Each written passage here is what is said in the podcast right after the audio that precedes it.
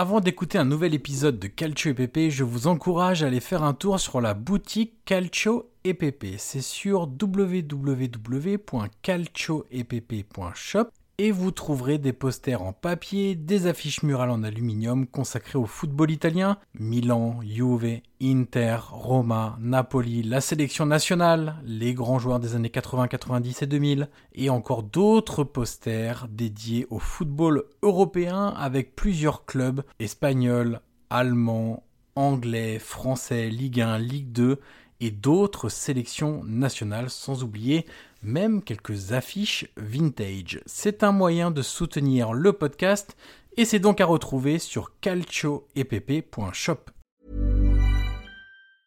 I'm Sandra, and I'm just the professional your small business was looking for. But you didn't hire me because you didn't use LinkedIn jobs. LinkedIn has professionals you can't find anywhere else, including those who aren't actively looking for a new job but might be open to the perfect role, like me. In a given month, over 70% of LinkedIn users don't visit other leading job sites. So if you're not looking on LinkedIn, you'll miss out on great candidates like Sandra. Start hiring professionals like a professional. Post your free job on linkedin.com/people today.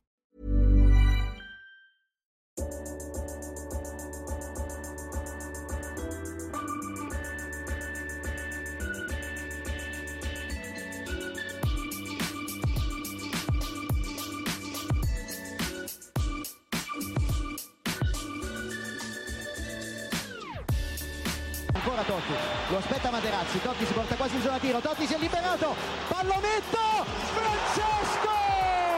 Totti! Un gol pazzesco, pazzesco per il 2-0. Kakà in percussione, cerca l'ingresso in area ancora, Kakà, davanti al portiere, Kakà, rete, rete, rete, rete, Kakà!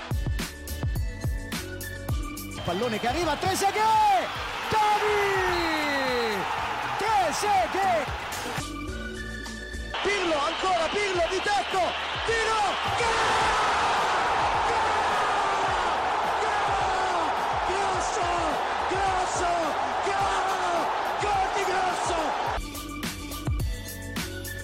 Prova a girarsi Icardi, destro secco, rete, rete, proprio lui, il capitano, fa esplodere San Siro.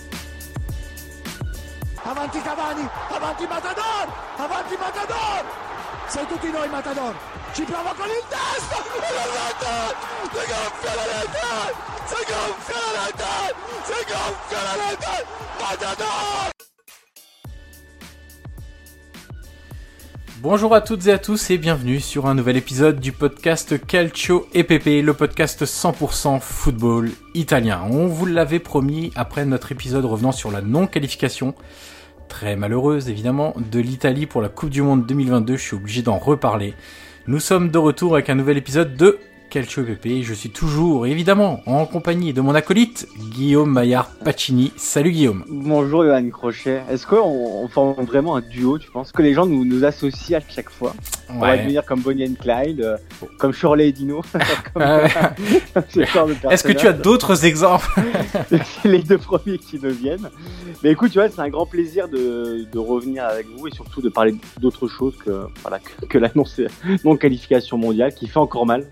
Hein, tu sais que parfois j'y pense et je me dis, mais c'est quand même fou qu'on qu'on soit pas au mondial. Mais c'est comme ça, voilà, on est reparti dans la Serie A.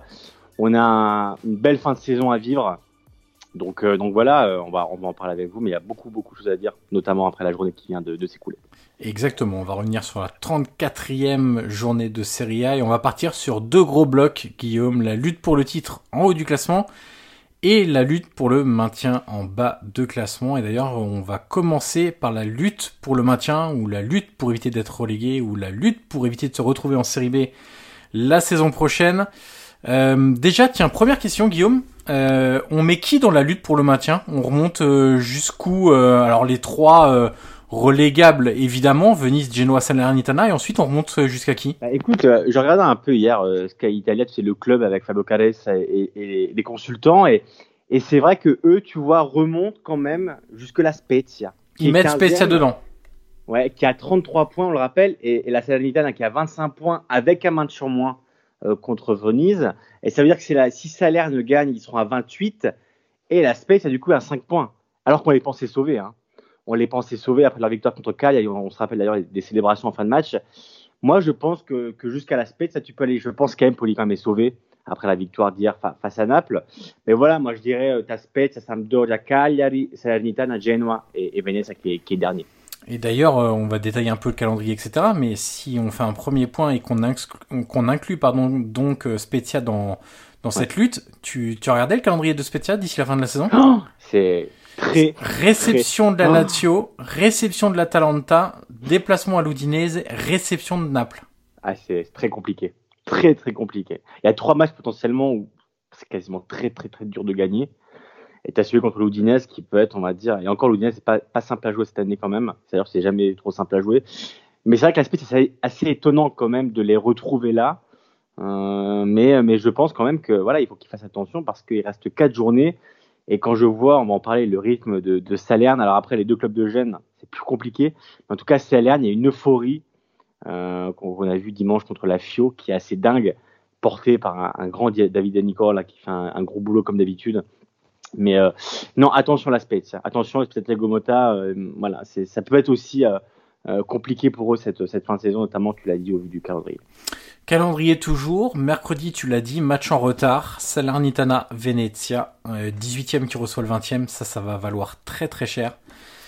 pour les deux équipes, hein, parce que si Salerne s'impose, on peut se dire qu'ils reviennent totalement totalement dans la course pour se maintenir, alors qu'on pensait vraiment pas ça il y a, il y a encore un mois. Euh, par contre, euh, si et donc si euh, Salerne gagne pour Venise, ça sent vraiment pas bon. Euh, Par contre, si Venise s'impose à Salerne, là, ça remet un peu tout en jeu. Donc, et puis ça pourrait permettre aussi à Spezia, si, si Venise s'impose à Salerne, Spezia garderait ses 8 points d'avance sur la zone de relégation. Exactement. À 4 journées de la fin, ce serait un peu plus confort quand même. Dans deux journées, tu as un Salernitana, un Cagliari, ouais. qui peut valoir très cher. Enfin, on pensait vraiment, tu l'as dit, Salin au, au fond du trou. On rappelle aussi les problèmes qu'ils ont eu au niveau dirigentiel, au niveau de la vente du club qui s'est fait en décembre. Ah, ce qui est très très compliqué, c'est vraiment la dernière minute. Et depuis trois matchs, ils ont enchaîné trois victoires. Et c'est vrai que c'est assez dingue de les retrouver là. Et, voilà, on, peut en parler aussi, mais, mais David et Nicolas, alors qu'il est un peu le pompier de service, pour, pour beaucoup. Ouais, c'est une étiquette qui lui colle à la peau. Et c'est vrai que parfois, bah, des, des clubs hésitent à lui donner quand même on va dire, des, un projet dès le début de saison. Et c'est vrai que depuis son arrivée à Salerne, voilà, il a eu une période compliquée. Alors, on se souvient quand même le match contre, contre l'AC qui avait été une surprise à l'époque. Mais là, depuis quelques matchs, comme quoi, tu sais, j'ai pensé ce week-end, le mental dans le football, quand même, la tête fait quand même tout. Euh, Salerne qui gagnait pas un match qui est au fond du trou. Euh, ils ont recommencé à gagner il y a, trois matchs. Et là, aujourd'hui, ils battent la Fio, qui était quand même en forme. Enfin, voilà, aujourd'hui, vraiment tout est relancé, mais comme tu le disais, je pense que Venise, à mon avis, disons que le, le trend et le mood n'est pas vraiment bon et que ça, ça paraît un peu compliqué quand même, même au niveau des, des, joueurs, de la technique. Il y a quand même beaucoup, beaucoup de limites dans, dans cette équipe, alors qu'il a fait une très bonne première partie de saison. Hein. On, on, se rappelle. Là, c'est vrai que ça devient un peu compliqué pour eux. Et, et dernier point calendrier, euh, le week-end prochain, nous avons droit à le, derby, derby, eh, eh, ouais, derby de la lanterne, 16e euh, Sampdoria, 19e euh, Genoa, seulement 5 points d'écart entre les deux. Et attention là aussi, hein, parce que euh, parce que la Samp, la Samp qu'on croyait un peu sortie quand Giampolo arrivait et a eu un ou deux bons résultats, depuis l'effet s'est totalement étiolé et et maintenant. Hmm. Bah, c'est compliqué pour la Samp. Hein. c'est très compliqué. Ouais, ils ont fait match nul ce week-end contre l'Elas il y a cette défaite quand même rocambolesque contre, contre Salerne la, la, semaine dernière, tu te souviens, où ils prennent deux buts en, en cinq minutes quasiment au début de match. Euh, ils, ont, ils ont du mal à gagner. Euh, encore, encore une fois, le week-end d'avant, ils n'avaient pas de contre Bologne. Enfin, voilà, ils sont aussi sur euh, une période assez compliquée. Et, et ce derby-là, voilà, si, si, la Sample gagne, ils envoient quasiment, quasiment Gênes en enfer, parce qu'après, il restera trois journées, ça sera très compliqué quand même pour, pour le Genoa de, de Blessine. Et, euh, et si Gênes gagne, ils reviennent à deux points. Et là, du coup, ils ramènent la Samp aussi, on va dire, près de la zone rouge. Donc, en fait, c'est un derby vraiment, euh, vraiment coup près. Et, et voilà, c'est un derby pour le maintien. Malheureusement, j'ai envie de te dire, ça fait trop longtemps que c'est un derby qui. Voilà, on aime beaucoup la vie de la lanterne. C'est un des plus chauds. Malheureusement. Un des plus colorés.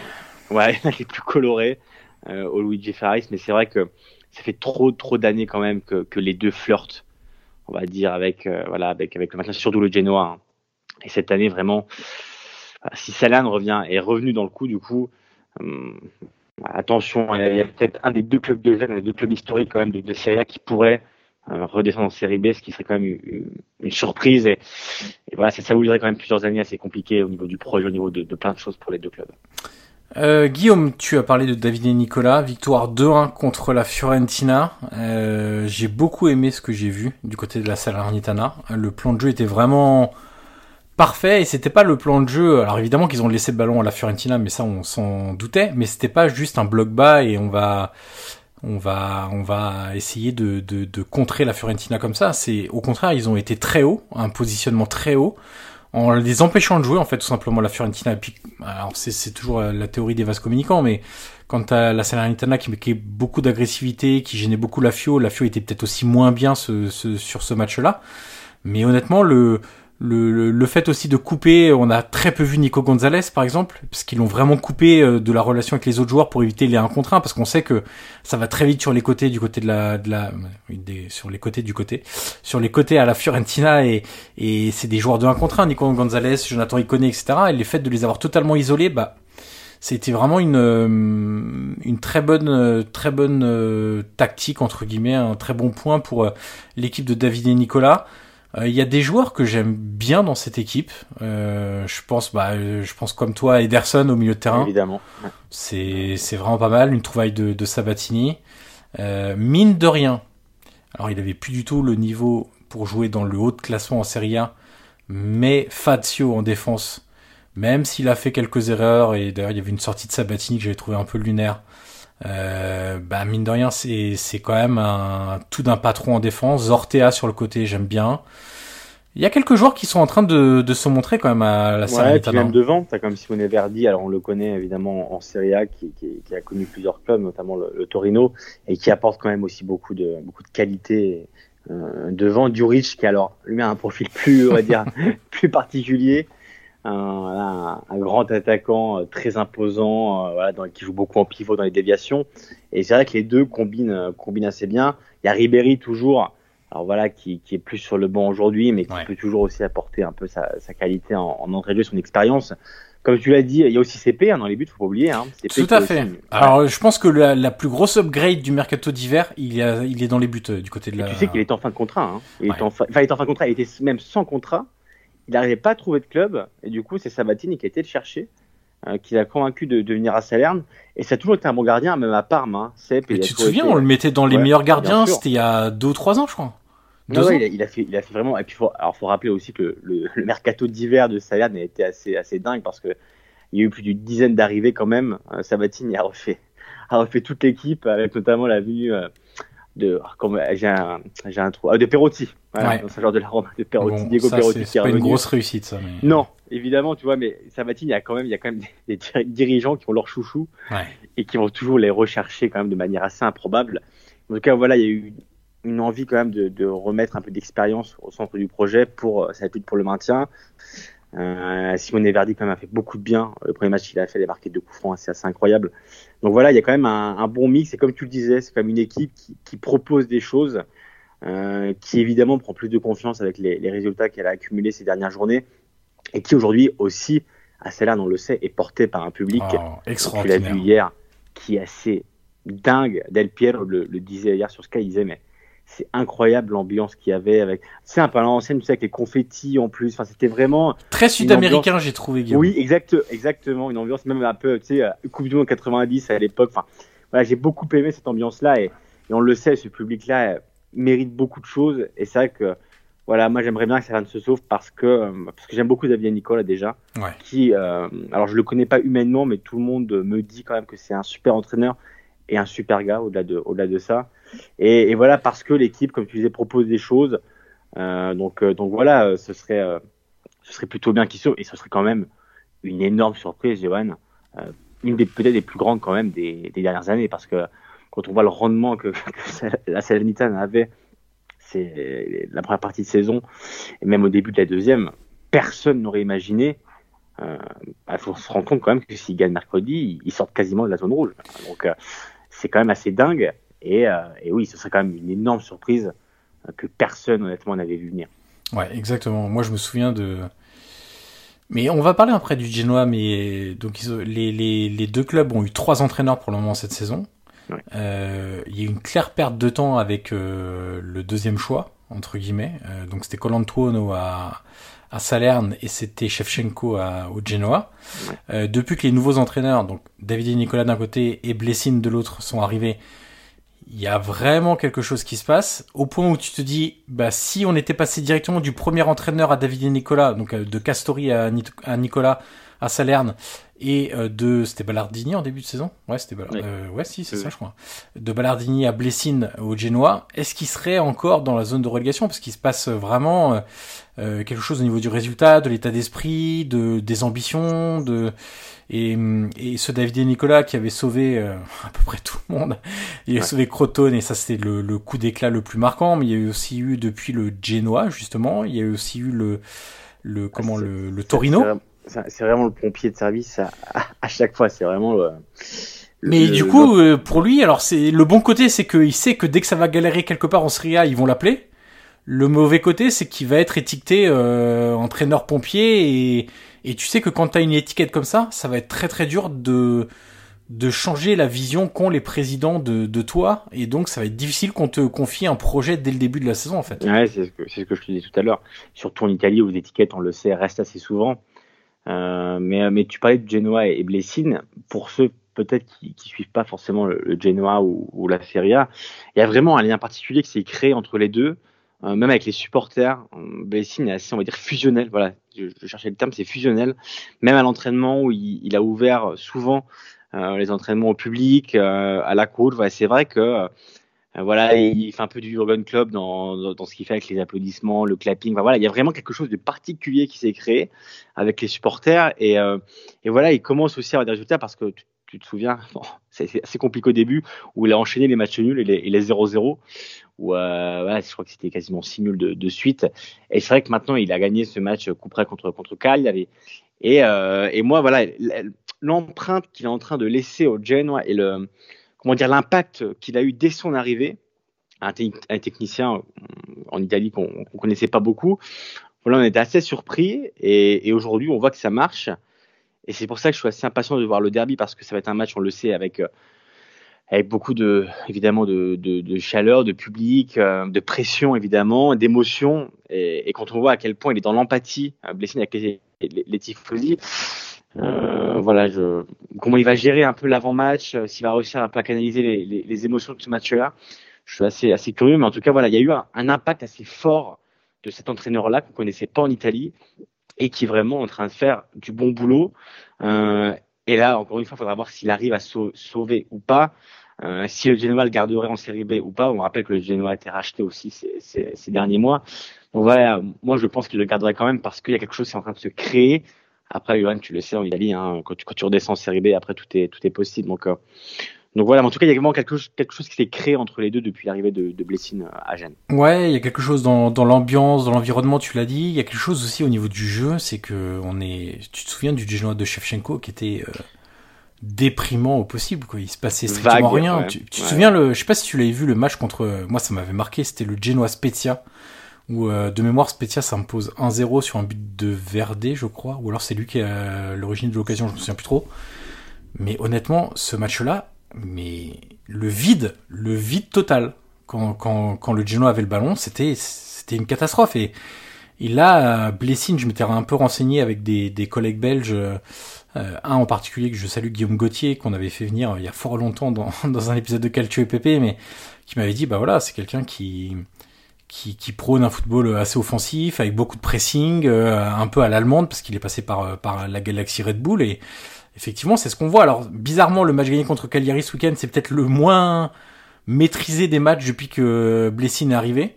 Euh, honnêtement, j'ai assez peur connu l'équipe, et c'est vrai que Cagliari peut trouver que c'est un résultat dur parce que les grosses occasions, c'est Cagliari qui les a eues, euh, principalement.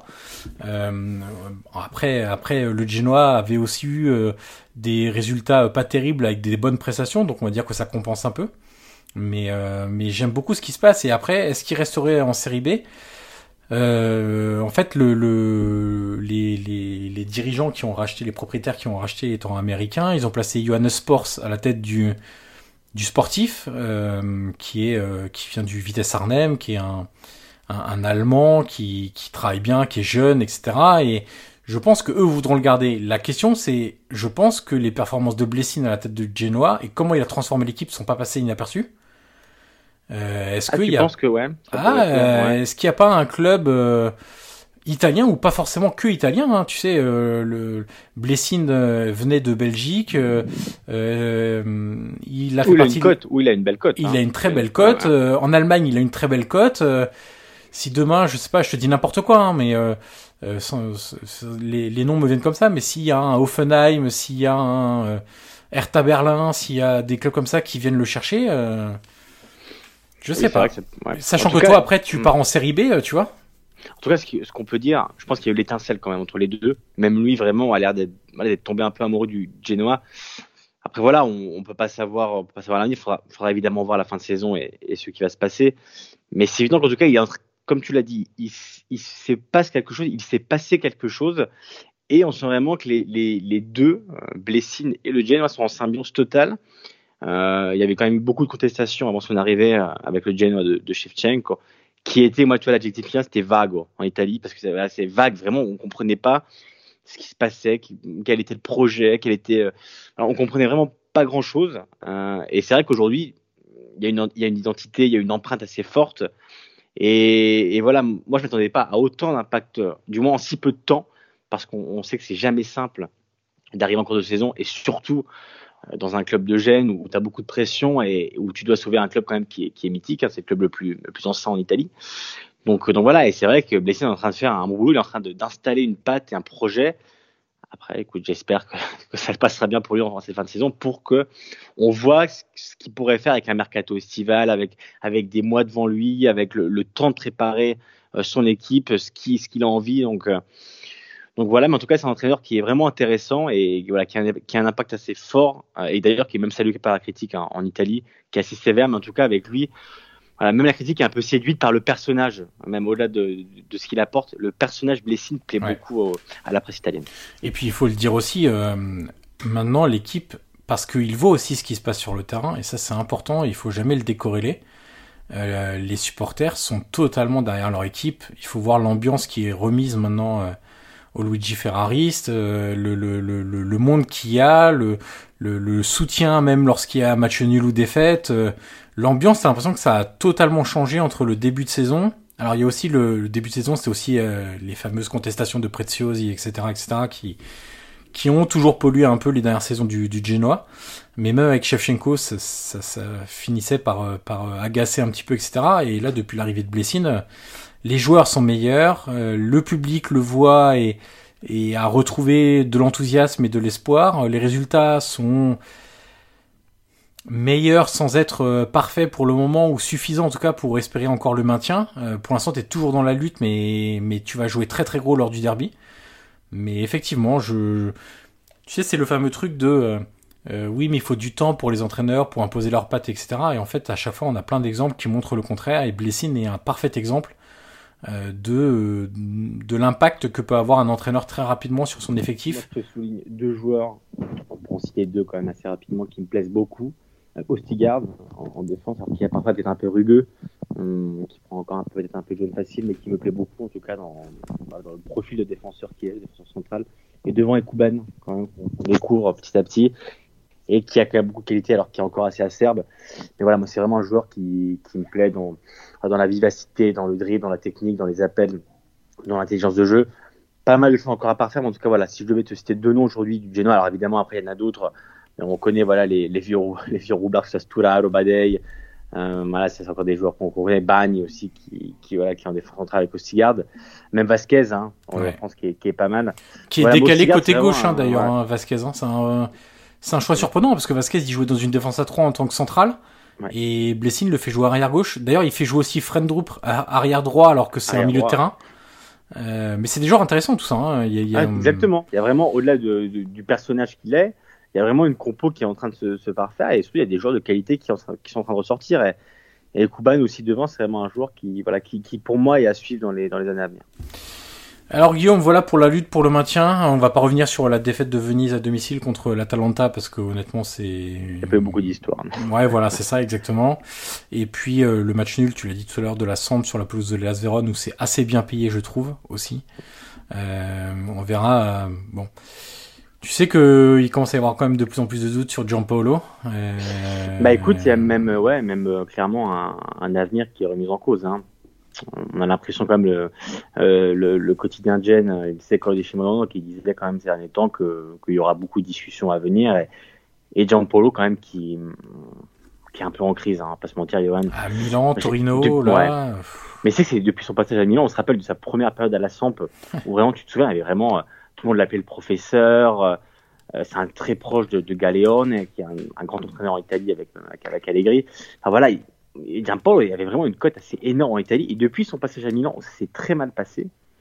Euh, il est voilà, il est en train vraiment de, on comprend pas trop ce qu'il veut faire. Euh, il est un peu entêté sur, certains choix et c'est vrai qu'aujourd'hui, on le pensait revenu euh, pour s'installer pour au moins au moins cette saison et la, prochaine, voire un peu plus. Aujourd'hui, clairement, on, on sait plus trop. On peut juste souligner une bonne une bonne note, c'est quand même la, la saison de Caprari, voilà, qui, qui fait quand même très très bonne saison. Euh, mais c'est vrai qu'il y a quand même beaucoup de joueurs aussi, même toi, même euh, qu'on aime beaucoup, hein, Quagliarella, mais voilà, même euh, même lui, on sent quand même que ça, ça commence à être un peu compliqué, mais pour revenir à Gianpaolo, en tout cas, oui, aujourd'hui, on n'est pas certain du tout qu'il sera l'entraîneur de, de, la Samp l'année prochaine. Encore plus, évidemment, s'il y a une descente en, en série B derrière. Caprari, je suis en train de chercher son nombre de buts avec les Las Véron. Évidemment, je ne l'ai pas sous les yeux. Euh, ouais, un, ouais. Plus de. Caprari, c'est vraiment un joueur qui. Mais tu sais qu'à un moment, on en parlait. Bon, maintenant, c'est un peu dommage, mais tu vois, avec la sélection, mais tu vois, il avait, il avait quand même fait trois ans à la Samp. Ouais, et, 11 buts à l'Elas, voilà. Ouais, tu vois, quand tu vois performer aujourd'hui à, à l'Elas, voilà, où il fait une énorme saison, et quand tu vois comment la Samp est en train de, de s'enliser dans les. Voilà. Enfin, c'est quasiment 100 matchs. Hein. Il, a, il a 75 matchs avec, avec la Samp entre 2016 et 2020, euh. Et aujourd'hui, tu le vois performer à, à l'Elas. C'est sûr que c'est un énorme regret pour, pour, la, pour la parce que je te dis, devrait quand même pas mal de, pas mal de problèmes. Bah, celui qui maintient clairement euh, l'espoir pour l'instant, c'est Caputo. Hein. Euh, sans lui. Euh... Qui est pas tout jeune, lui non plus. Non. Lui non plus. Et voilà, moi, à chaque fois que je vois marquer Capel, j'ai quand même une pensée pour la Samp parce que je me dis, là, il, moi, j'ai, cette image de lui avec le maillot de la Samp et c'est vrai qu'il a passé quand même trois saisons. Et voilà, parti un peu, on va dire, dans l'anonymat général et aujourd'hui, clairement, il est, il est quand même l'un des meilleurs joueurs de la saison en général. Tout parce fait. que les Las Véron fait une très bonne saison, on en parlera peut-être dans un prochain podcast. Euh, mais en tout cas, voilà, c'est, je pense que c'est un énorme regret quand même pour la Samp de voir à quel niveau il est aujourd'hui euh, avec, avec les Las. Guillaume, on va passer pour la, à la lutte pour le titre. Et là, on a pas mal de choses à dire, mon cher Guillaume, encore une fois. Euh, donc ce week-end, il y avait Inter Roma, Lazio Milan et Empoli Napoli. On va commencer par les clubs milanais, Guillaume. Euh, on avait un double affrontement Milan-Rome euh, ce week-end, donc Inter, Roma et Lazio Milan. Et très sincèrement, on se l'est dit avant même de d'enregistrer ce podcast, avant qu'on qu commence cette émission. Il n'y a pas eu match, Guillaume, entre, entre les équipes de Milan et les équipes de Rome, ce qui d'ailleurs est un peu une, confirmation de la photographie à l'instant T de d'où en sont les, clubs romains par rapport au club milanais. C'est qu'il y a, un monde d'écart. Ouais. Et c'est vrai qu'en début de saison, tu vois, bon, les deux clubs milanais, surtout l'Inter, a connu quand même une, une intersaison difficile avec les départs de Lukaku, Hakimi Conte. Voilà, on va pas refaire l'histoire. À Lazio, il faut rappeler que Sarri est arrivé. La Roma, fait Mourinho. Deux têtes d'affiche. On s'attendait, on va pas se mentir, on savait quand même à beaucoup mieux. Alors, on va parler comme de la de la Roma qui est qualifiée pour la demi-finale. Voilà, c'est un peu dire un peu la, la, lueur dans, un ciel un peu sombre. Euh, mais après, c'est vrai qu'en début de saison, du moins, tu sur la fameuse grille de départ qu'on aime bien faire en Italie en mode F1, la Roma, la Lazio, ils étaient quand même assez, assez hauts. Et l'Inter, au vu de l'été, c'était assez. Euh, voilà, on imaginait mal quand même les voir gagner le titre. Et Milan, quand même, qui s'était pas beaucoup renforcé. Euh, on avait quand même du mal. Je pense pas que beaucoup de personnes, quand même. Alors, il y a la Juve aussi dans, cette histoire-là, hein, qui, qui est pas à sa place. Mais, euh, mais c'est sûr que voilà, tu sais que l'AC Milan n'avait pas battu les deux clubs romains euh, les, enfin, lors des quatre confrontations aller-retour, phase aller, phase retour, la Milan a gagné contre les, les quatre fois euh, cette saison et c'était pareil depuis 2003-2004. Donc c'est quand même une stat assez, assez flagrante. C'est vrai qu'aujourd'hui, ouais, tu as deux clubs quand même qui ont un projet euh, assez clair, euh, même si l'Inter a redémarré le sien l'été dernier. Milan, on le connaît aujourd'hui. La Roma et la Lazio, aujourd'hui, il y a encore quand même quelques questions. Johan, tu sais Mais en fait, la Roma et la Lazio, c'est un peu l'an 1. Euh, Ouais. clairement, alors que Milan et l'Inter, même si l'Inter bascule un peu, mais l'Inter, c'est quand même depuis trois saisons qui, qui sont à un niveau de d'effectifs euh, qui jouent la Ligue des Champions chaque année. Alors euh, ça passait pas avec Conte, ça passe maintenant avec. euh, je passe, je parle de la phase de poule évidemment euh, avec euh, Inzaghi, mais Milan c'est pareil. Ça fait bien maintenant euh, quoi deux saisons où ils sont clairement déjà dans ce projet-là. Euh, on verra. euh, ce qui va, ce qui va être un peu le, le juge de paix, c'est ce que vont faire les deux clubs romains la saison prochaine. Où là, moi, j'attendrai clairement beaucoup plus en, en, en an 1, entre guillemets. Il y a, il y a évidemment un peu de, de tolérance, tu vois, en te disant, euh, bon, Mourinho, tu, tu l'as pas pris pour, euh, pour le spectacle, hein, ça on le sait. euh, Sarri, à l'inverse, tu l'as pris un peu pour le spectacle quand même, et pour une certaine idée de jeu. Euh, laissons-leur un an, ok. Euh, moi, l'année prochaine, de ces deux clubs-là, j'attends clairement autre chose que ce que je vois depuis le début de la saison. Et tu penses que l'objectif du coup sera le, le top 4 quand même pour, pour les Bah, deux clubs? Parce... Ça va pas être simple, hein. Mais, mais en tout cas, euh, en tout cas, je vois, je veux, je veux autre chose que 10 défaites en 34 journées pour les deux clubs. Bah moi, tu vois, c'est une vraie question. J'allais te poser la question parce que j'écoutais un peu les radios italiennes et les radios romaines ce week-end sur la route, parce que j'ai fait pas mal de route.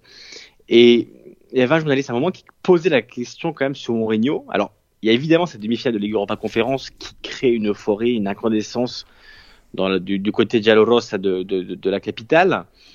Mais, euh, tu vois, il disait, mais avec ce que Mourinho a fait dépenser à la Roma l'été dernier, avec le salaire qu'il touche, Mhm. est-ce que, même si c'est l'an 1, évidemment, il faut du temps, et, et tu l'as dit, c'est vrai que le, le juge de paix, on va dire, sera peut-être l'année prochaine, mais est-ce qu'on n'était peut-être pas en droit de s'attendre à un peu mieux de la Roma cette saison, même si, évidemment, euh, pour le coup, il n'y a aucun doute sur Mourinho, une fois au niveau du, on va dire, du, du bloc média romain qui, sont, pour le coup, avec Mourinho, les tifosi qui sont avec Mourinho, les dirigeants qui sont avec Mourinho, les joueurs, ils m'ont l'air plus avec Mourinho, mais c'est vrai que si tu prends un peu de recul dans tout ça, Johan, euh, toi qui suis la Roma, est-ce que la première saison de Mourinho, alors tu me diras, ça dépend peut-être de la finale de, enfin, la demi-finale de Ligue Europa Conférence, mais comment toi tu juges la première saison de Mourinho si tu prends en considération ce qu'il a fait dépenser à la Roma, les recrues qu'il y a eu, et euh, le rendement, on va dire, au niveau des, des résultats? Alors moi, il y a, il y a, hum, c'est marrant parce qu'on, j'en, je crois que j'en ai parlé à la radio il y a, il y a deux jours ou il y a trois jours, je sais plus trop. Euh, pour moi, il y a que la Coupe d'Europe qui peut, alors je vais pas dire sauver la saison parce que ce serait exagéré, mais mais qui peut euh, faire que la saison de Mourinho sera réussie. Si la Roma est éliminée par exemple en demi-finale contre Leicester, euh, au niveau européen, ça sera pas mieux qu'avec Paulo Fonseca, puisque Paulo Fonseca était en demi-finale d'Europa League la saison dernière et avait euh, échoué entre guillemets contre contre Manchester United en demi-finale. Et puis en championnat, pour le moment, la Roma avait donc, enfin là est donc cinquième. Elle avait fini septième, mais attention, euh, donc sous Fonseca, attention là, elle peut encore finir huitième parce que c'est extrêmement serré entre la cinquième et la huitième place. Euh, et sur le plan du jeu, euh, je suis pas très convaincu. Euh, Après, euh, non, mais après, euh, moi, je m'attends pas à grand chose en termes de jeu quand Mourinho arrive, donc euh, je peux pas être déçu parce que parce Contrairement à Sarri, vraiment pas à la dure. voilà, exactement. Mais ouais, ouais. voilà, j'attends autre chose. Je- tu peux pas avoir les mêmes attentes avec Mourinho Bien et sûr. Sarri, c'est clair. Euh, maintenant, je suis, je suis comme, comme tout le monde en fait. Je, quand tu prends tous les paramètres et, et pour moi, il y a un paramètre important, c'est que la Roma est une meilleure équipe cette année que l'année passée. Euh, bah, je m'attends à vraiment mieux que la saison passée. Et pour le moment, je le vois pas. Parce qu'il faut rappeler quand même euh, que c'est le club qui a le plus dépensé en Italie l'été dernier. Hein. Exactement. Où, euh, voilà, qui, il y a eu quand même Et- beaucoup de dépenses. Et, hein. évidemment, euh, tout le monde va regarder Abraham, et évidemment que tout le monde doit regarder Abraham qui fait une très bonne première saison, etc. Mais dans le mercato, je vois aussi les 20 millions d'euros mis sur Shomurodov, qui ne joue jamais. Je vois les 15 millions d'euros mis sur Mathias Vigna, qui s'est fait quand même sauter dans la, dans la hiérarchie par d'abord Calafiori, ensuite par euh, Maitland Niles, qu'ils ont mis sur que Mourinho a mis plusieurs matchs sur le, couloir gauche. Bon, ça a été une catastrophe aussi hein, d'ailleurs, mais Maitland Niles, d'ailleurs, la recrue, c'est une catastrophe aussi. Euh, Maitland Niles, euh, contrôle pas, c'est compliqué, donc euh, quand tu demandes plus, c'est encore plus compliqué. Euh, qui s'est fait sauter ensuite par El Sharawi, et qui s'est fait sauter maintenant par Zalewski de la Primavera. C'est quand même compliqué, t'as mis 15 millions d'euros sur lui, et dans les 15 millions d'euros, il y a quand même 1,5 pour l'agent. Euh, parce que ce qui est pratique avec la Roma, c'est que le club étant coté en bourse, tout est publié, donc on sait tous les montants qui sont donnés à droite et à gauche. Donc, euh, donc voilà, et c'est et, Mourinho a beau se plaindre, euh, enfin il le fait moins maintenant, mais pendant toute la première partie de championnat en disant j'ai que 12 joueurs, etc. Mais Shomurodov et Vignas, t'as donné ton aval hein, pour les recruter. Hein. Donc c'est ta faute. Hein. évidemment, c'est des recrues là où il a quand même son aval pour qu'ils arrivent. Exactement. Je l'ai dit, Shomurodov, quand même, il performe au Genoa et, et c'était recruté quand même pour une vingtaine de millions d'euros. On peut même rajouter Sergio Oliveira quand même. Alors après, c'est. Là, il faut du temps, hein. Euh, évidemment. Il est arrivé d'un autre championnat, c'est un nouveau pays. On a vu que c'était un bon joueur à Porto, mais tu vois, il y a encore beaucoup de doutes. Hum, Jordan Verretou, aujourd'hui, c'est aussi compliqué pour lui. Enfin, tu vois, il y a alors Verretou évidemment qui est pas une recrue, tu vois, mais avec Mourinho, on sent alors de sa faute ou pas, mais on sent quand même qu'il y a aussi quelques quelques frictions. On voit bien quand même que Verretou va quitter euh, quitter le club l'été prochain, donc. Euh, bah, malheureusement pour, euh, pour Veretout, je te coupe juste deux secondes. Malheureusement pour Veretout, qui est un joueur, vous savez tout le bien que je pense de Jordan Veretout en tant que joueur et, et euh, clairement sur euh, les deux dernières saisons, il est l'un des deux trois meilleurs joueurs chaque saison, dans chacune des deux saisons. Malheureusement, on peut pas donner trop de de, de, de dose de culpabilité à Mourinho sur cette affaire-là. Je pense ah non, évidemment. malheureusement, il y a eu, je sais pas si on sait tout, je sais pas. Euh, il y a eu post équipe de France des problèmes de de, de fiabilité où il, tu sentais les performances qui qui baissaient au fur et à mesure. Ensuite, bah, Mourinho a fait un choix qui peut se comprendre quand on est entraîneur, c'est de mettre les meilleurs, enfin ou les plus en forme. Donc lui, Veritout, t'as l'impression qu'il a besoin de beaucoup jouer aussi, tu sais, pour être en forme, accumuler les minutes et bah derrière il pressait plus comme avant, il faisait des erreurs techniques inhabituelles, il a un peu perdu de la confiance. Bon après il y a l'histoire du contrat, Mourinho il est pas pour grand chose. L'histoire du Covid aussi hein, avec sa femme. La Covid partie de sa femme, euh, Mourinho il est pour rien donc. Euh,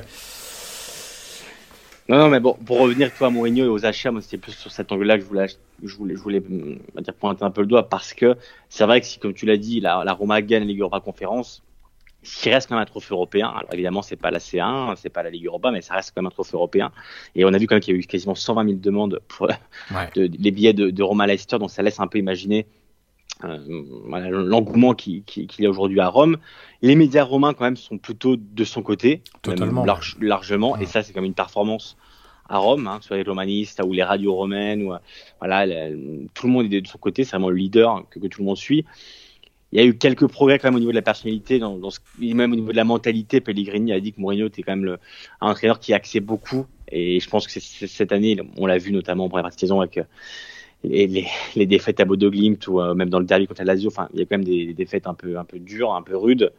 Et c'est vrai que Mourinho a toujours dit qu'il axait sur, euh, sa sur la personnalité de ses joueurs, ou parfois il a même eu des déclarations assez dures hein, sur, sur son vestiaire, même quelque chose aussi assez discutable.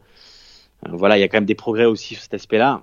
Hum, après, voilà, au niveau des résultats, comme tu l'as dit, il y a quand même beaucoup, beaucoup de défaites, euh, dont des très dures. on va espérer pour lui, qui est même pour le foot italien, ce serait très bien que la Roma gagne la Europa Conférence.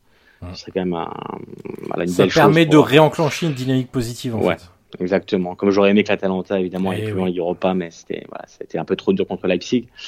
Mais voilà, on sait bien qu'on ait fait aussi un, un petit, une petite parenthèse sur Mourinho parce que euh, c'est quand même, voilà, évidemment, un entraîneur qui est, évidemment, qui fait toujours parler. Et moi, j'ai quand même beaucoup, toi, même d'amis qui ne pas forcément la série et qui me disent, et Mourinho, alors moi, ça donne quoi? Bon, Voilà, je trouve qu'on a fait un peu, un peu un mini bilan, attendant évidemment le, la fin de saison de, de la Roma. Et, et ce week-end, euh, il y a eu absolument aucun match contre l'Inter. Très sincèrement, euh, ils se zéro. Sont, ouais, ils se sont fait manger. Tu vois une différence athlétique qui est quand même assez folle, je trouve. Euh, ils vont plus vite, ils sont plus forts, ils sont plus costauds dans les duels. Je parle des joueurs de l'Inter. Euh, pourtant, il y a des bons joueurs à la Roma, hein, mais fou, C'est, c'est, t'as l'impression d'avoir un tourbillon en fait face à toi. Euh, quand l'Inter retrouve un peu.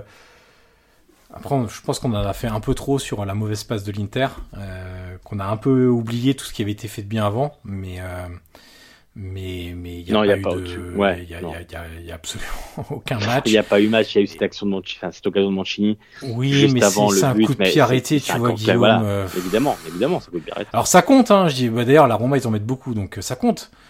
Mais bon, quand même. Hein. Non, mais tu voyais bien la différence de. Ah, bien sûr. quand même une équipe qui était, euh, comme tu le disais, qui était vraiment patronne, enfin, qui dégageait. Moi, moi, samedi, tu vois, c'est dans ma télé, j'ai vraiment senti.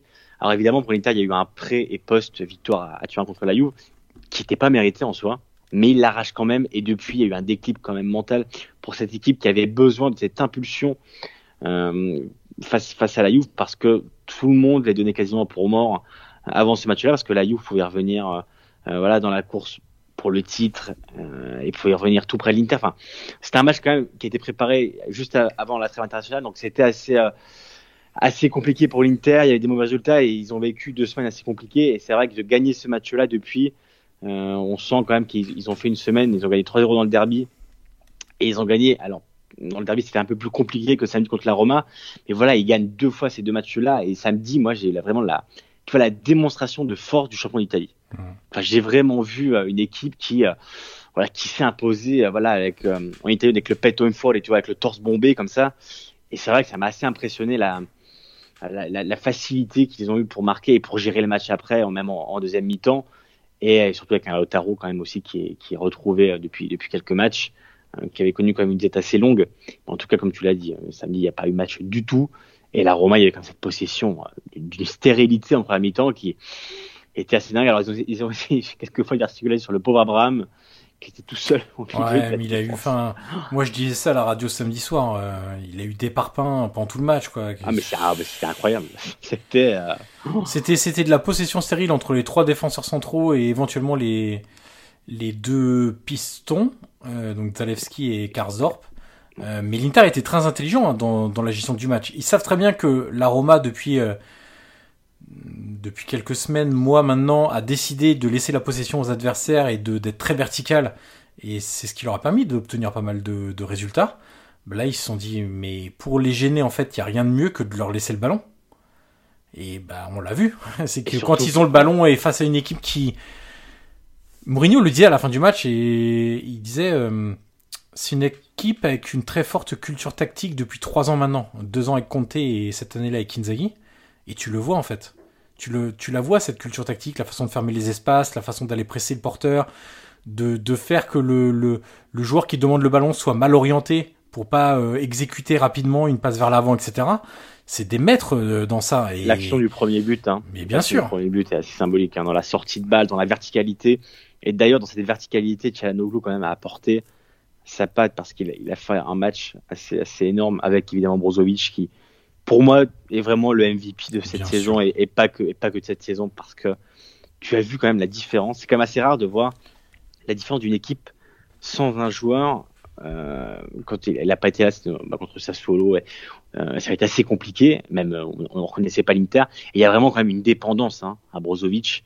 Et, et c'est vrai que évidemment son but est, est magnifique, mais dans ce qu'il apporte dans les sorties de balles, dans la tranquillité, dans là il arrive toujours à se dégager. C'est Maintenant, le cerveau de l'équipe, face- hein, clairement. Ouais. L'équipe en face, c'est toujours de mettre un- un- une espèce d'autocollant et le marquage individuel pour le marquer. Il arrive toujours à, à se démarquer en allant sur un côté, en reculant entre les trois derrière. Enfin, il est d'une intelligence assez rare et le fait qu'il l'ait prolongé est évidemment euh, vital pour, pour ce club. Et, et c'était voilà, c'était évidemment une priorité. C'était un peu long de, à, à, se décider, mais voilà, c'est vraiment le, comme tu disais, le cerveau et de, cette équipe qui en plus a une défense quand même. Moi, Skriniar cette saison, je trouve, voilà, je, le revois. Le, Milan Skriniar de l'époque, parfois, est lui aussi d'être un peu rude, mais, mais ouais, il est toujours aussi solide. Et surtout, j'aime, quand même beaucoup ce qu'apporte Chalanoglu cette saison. Il y a eu une période un peu plus compliquée aussi. Hein. Il avait bien commencé à un moment, c'était un peu plus, un peu plus, il était un peu plus en dedans. Et là, samedi, je l'ai vraiment retrouvé bon dans, voilà, dans sa patte, dans sa manière d'accélérer euh, la, la, la, transition. On l'a vu sur le premier but. Hein, où, vraiment, si vous n'avez pas vu l'action, allez la voir parce qu'elle est vraiment magnifique. Et, et c'est vrai que cette continuité, cette continuité pardon, entre Conte et Inzaghi. C'est alors 2-3-5-2, mais de manière totalement différente. Mais en tout cas, tactiquement, c'est quand même deux entraîneurs qui sont très préparés, qui bossent beaucoup la semaine. Et comme tu le disais, je pense qu'on a pas enterré l'Inter trop vite, mais il y a eu une passe compliquée, mais voilà, il suffisait d'un déclic. Ils l'ont eu contre la Juve. Et c'est vrai qu'aujourd'hui, on sent vraiment le, voilà, la démonstration de force du champion. Il reste cinq matchs pour, pour l'Inter, dont un mercredi à, à Bologne, qui, qui, est évidemment important parce que c'est celui en retard. Mais voilà, en tout cas, il y y a une équipe qui est retrouvée. Il y a beaucoup d'enthousiasme. Euh, son Tiro était plein, était plein samedi. Donc euh, voilà, l'Inter est vraiment, on va dire, sur, euh, sur une bonne, euh, un, un, bon mood. Et on sent quand même que ça va être compliqué de les arrêter. Euh, malgré le, voilà, la belle victoire de, de, de la Milan dimanche contre, contre la Lazio. Ryan Reynolds here from Mint Mobile. With the price of just about everything going up during inflation, we thought we'd bring our prices down. So to help us, we brought in a reverse auctioneer, which is apparently a thing. Mint Mobile unlimited premium wireless. Ready to get 30, 30, bit to get 30, bit to get 20, 20, 20, bit to get 20, 20, bit to get 15, 15, 15, 15 just 15 bucks a month. So, Give it a try at mintmobile.com/switch. slash $45 up front for 3 months plus taxes and fees. Promo for new customers for limited time. Unlimited more than 40 gigabytes per month slows. Full terms at mintmobile.com. Je voulais revenir euh, un petit instant sur Brozovic. Euh, tu, tu, as parlé, et tu as bien fait d'en parler, de la tactique des entraîneurs adverses pour essayer de limiter l'influence de Brozovic en mettant quelqu'un sur lui. On se souvient que euh, Pioli avait essayé de faire ça en mettant Kessi euh, ouais. lors du derby en marquage sur euh, Brozovic.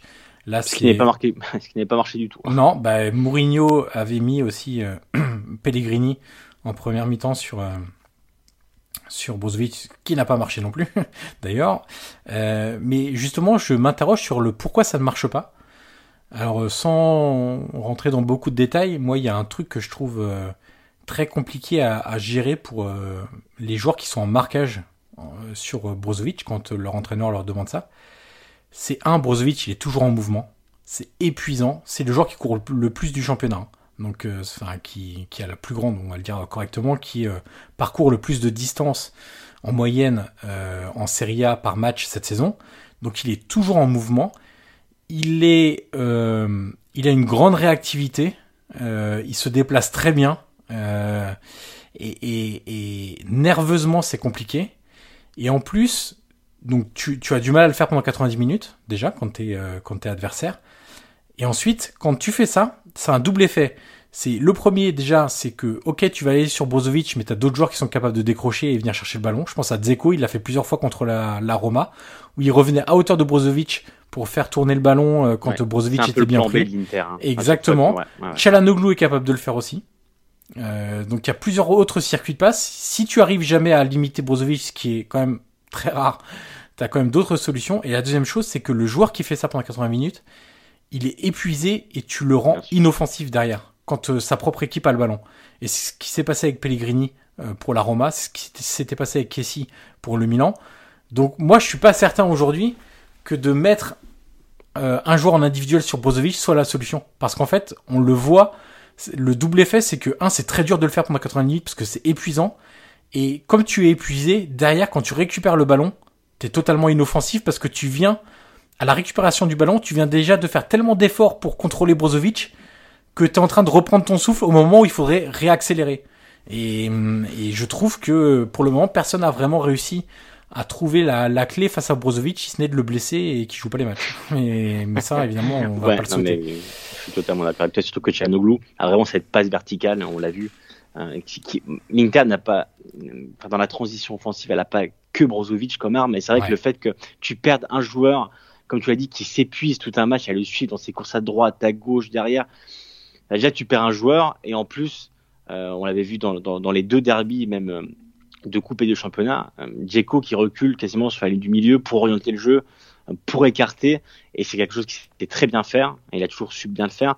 Voilà, Inzaghi a aussi su, tu vois, préparer quand même des, plans B, voire plans C, pour contrer cette arme de l'adversaire qui est récurrente, et comme tu l'as dit, moi je suis pas certain que ce soit vraiment... Euh, voilà, c'est tellement une arme assez évidente et qui serait tellement simple de marquer un joueur de manière individuelle pour le limiter que je comprends la démarche, mais je vois qu'Inzaghi quand même a bien préparé son, son voilà, son, enfin, contrer cette arme-là en voilà, en trouvant un Chalanoglu, en trouvant Djeko, et évidemment ça marche.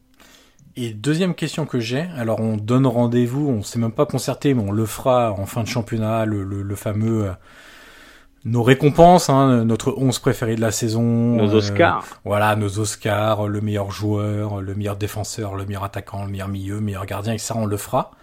Mais euh, comme tu as parlé de MVP tout à l'heure pour Brozovic, est-ce que tu penses que dans à la fois en Italie, et on sait le rapport qu'a l'Italie avec les numéros 9, et à la fois dans, dans, dans l'évolution du football, est-ce que tu penses que les, les, les, les, gens, de manière générale, seraient prêts à, à imaginer, à voter pour ceux qui voteront euh, pour un joueur comme Brozovic, euh, meilleur joueur de la saison Face à des, euh, je sais pas, Vlaovic, Immobilier.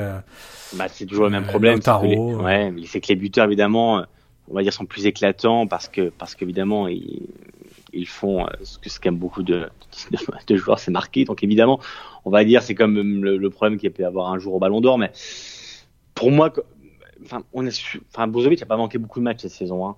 Il a manqué les 3, 4, 5, pas plus. Mais moi, elle est vraiment l'Inter sans Brozovic et l'Inter avec Brozovic. Beaucoup de clubs ont des, enfin, je pense à Naples, je pense à la Juve, je pense à Milan qui a eu beaucoup, beaucoup d'absents. Et elle a toujours su, ces clubs-là ont toujours su compenser par, euh, voilà, avec d'autres joueurs, avec un banc, avec d'autres solutions. Mais l'Inter, sans je pense que l'unique joueur indispensable de l'Inter, il y en a beaucoup de très bons, hein, soit Skriniar, euh, Lautaro, euh, Dzeko, même si c'est un peu plus, un peu plus difficile. Mais vraiment, le joueur dont l'Inter ne peut pas se passer, c'est Brozovic. Et, et, tu l'as vu, Inzaghi a tout essayé. Il a mis Barella, il a mis Chanoglu, rien n'a marché parce que c'est vraiment une équipe qui est dépendante de son cerveau. Sans lui, c'est vraiment une équipe qui, qui a un cerveau, mais qui réfléchit moins vite, qui pense moins bien. Et, et, et, moi, je, évidemment que moi, je, je voterai quasiment pour Brozovic. Si l'Inter va au bout et qu'elle gagne le titre, je pense vraiment qu'il y, qu y, a une réflexion à, à, se faire autour de, de, de, de ce vote parce que euh, on le voit quand même cette saison que c'est le meilleur joueur de l'Inter. Et si l'Inter gagne le titre, moi, je vois pas comment Brozovic pourrait pas l'avoir. Parce que Dzeko a mis ses buts, mais voilà, non, pas... mais il y a aucun attaquant qui, voilà, même le Lautaro, hein, il... Voilà, pas, il y a, y a personne d'autre en fait qui. Il est revenu en forme, Lautaro, mais il y a quand même une période plus compliquée ouais. où, voilà, il était, il a été en méforme. Il a passé, il a passé euh, deux trois mois sans marquer de mémoire. Hein. Bien sûr, bien sûr. Et Brozovic, euh, je dis, le, le, finalement, c'est quasiment une chance de l'avoir vu sans, enfin d'avoir vu l'Inter sans Brozovic, parce qu'on a vu la différence ouais. entre l'équipe avec et l'équipe sans. Et quand un joueur comme ça qui est autant décisif pour son équipe, et j'ai l'impression quand même que l'Italie s'en rend compte surtout cette saison, même si évidemment avec le joueur que, que c'était même l'année dernière. Mais cette saison vraiment, en l'absence de, bah, tu vois, des éclats de Lukaku, des, des courses d'Akimi, on voit encore que c'est vraiment lui, euh, le patron de cette équipe-là. Et écoute, moi, en tout cas, Johan, sache que je, si l'Inter gagne le titre, je suis prêt à voter pour lui. Donc toi, toi et moi, ça fera deux. Ce sera peut-être pas suffisant, mais. Euh... en tout cas, voilà, peut-être pour, pour Calcio et PP, évidemment, si c'est la Milan qui le gagne, voilà, on voterait pour quelqu'un d'autre, mais en tout cas, voilà. Bah, si, tiens, si... excellente transition, je te coupe direct. Eh bah, excellente allez. transition, Eh bah, et, et, je vais, je vais même, euh, avant même de commencer par le match de, de dimanche soir, mon cher Guillaume, euh, si c'est Milan qui le gagne le titre. Bah, tu sais, c'est une équipe tellement homogène que, que c'est assez compliqué de, de ressortir. Moi, je trouve qu'il y en a un qui ressort un peu à la Brozovic euh, Inter quand même. Au milieu de terrain Non, non, non, non, une individualité qui ressort quand même. Ah, pour moi, l'individualité qui ressort, alors je sais pas si on aura même, mais on peut promettre, on peut se promettre qu'on s'est pas concerté. Non. Euh, même si j'aime beaucoup Maignan, pour moi, la personnalité qui, re... enfin, le joueur qui ressort pour moi dans tout ça, c'est c'est Léao parce que j'aime beaucoup les différences qu'il a fait, mais alors, je sens que c'était pas c'était pas le tien. Et bah moi, tu, tu l'as cité juste avant, pour moi c'est Maignan.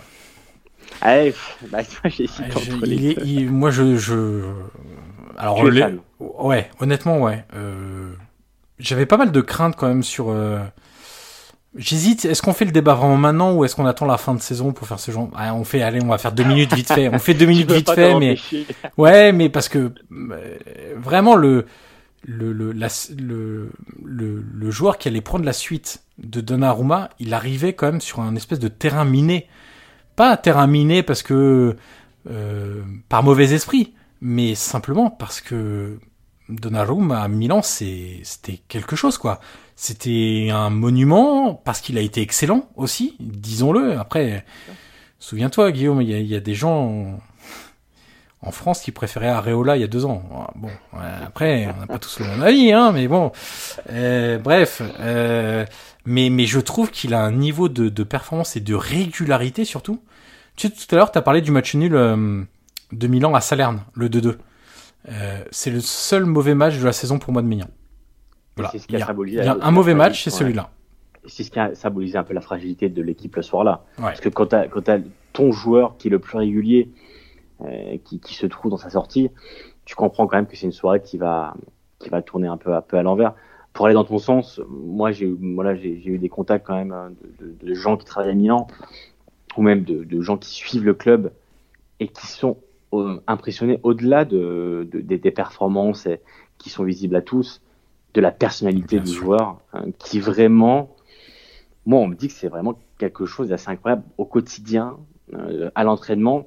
Euh, la relation avec Dida est très bonne, parce qu'on rappelle que Nelson Dida est l'entraîneur des, des gardiens de Milan. Il y a vraiment une, une relation qui s'est établie assez vite, mais sa personnalité vraiment transcende tout le monde. Euh, c'est quasiment, on m'a dit, c'est quasiment un capitaine en puissance. Alors évidemment, euh, il y a, y a d'autres joueurs, hein, c'est pas tant la question, mais on m'a dit vraiment que la, la personnalité du joueur était incroyable. Et que dans le vestiaire, il s'est tout s'imposer, il n'hésite pas à parler. Donc, quand j'avais interviewé Kalou, il m'avait dit, mais c'est un joueur qui parle tout le temps. Il te guide, il, il te parle euh, dans le vestiaire, euh, au quotidien, il te donne des conseils.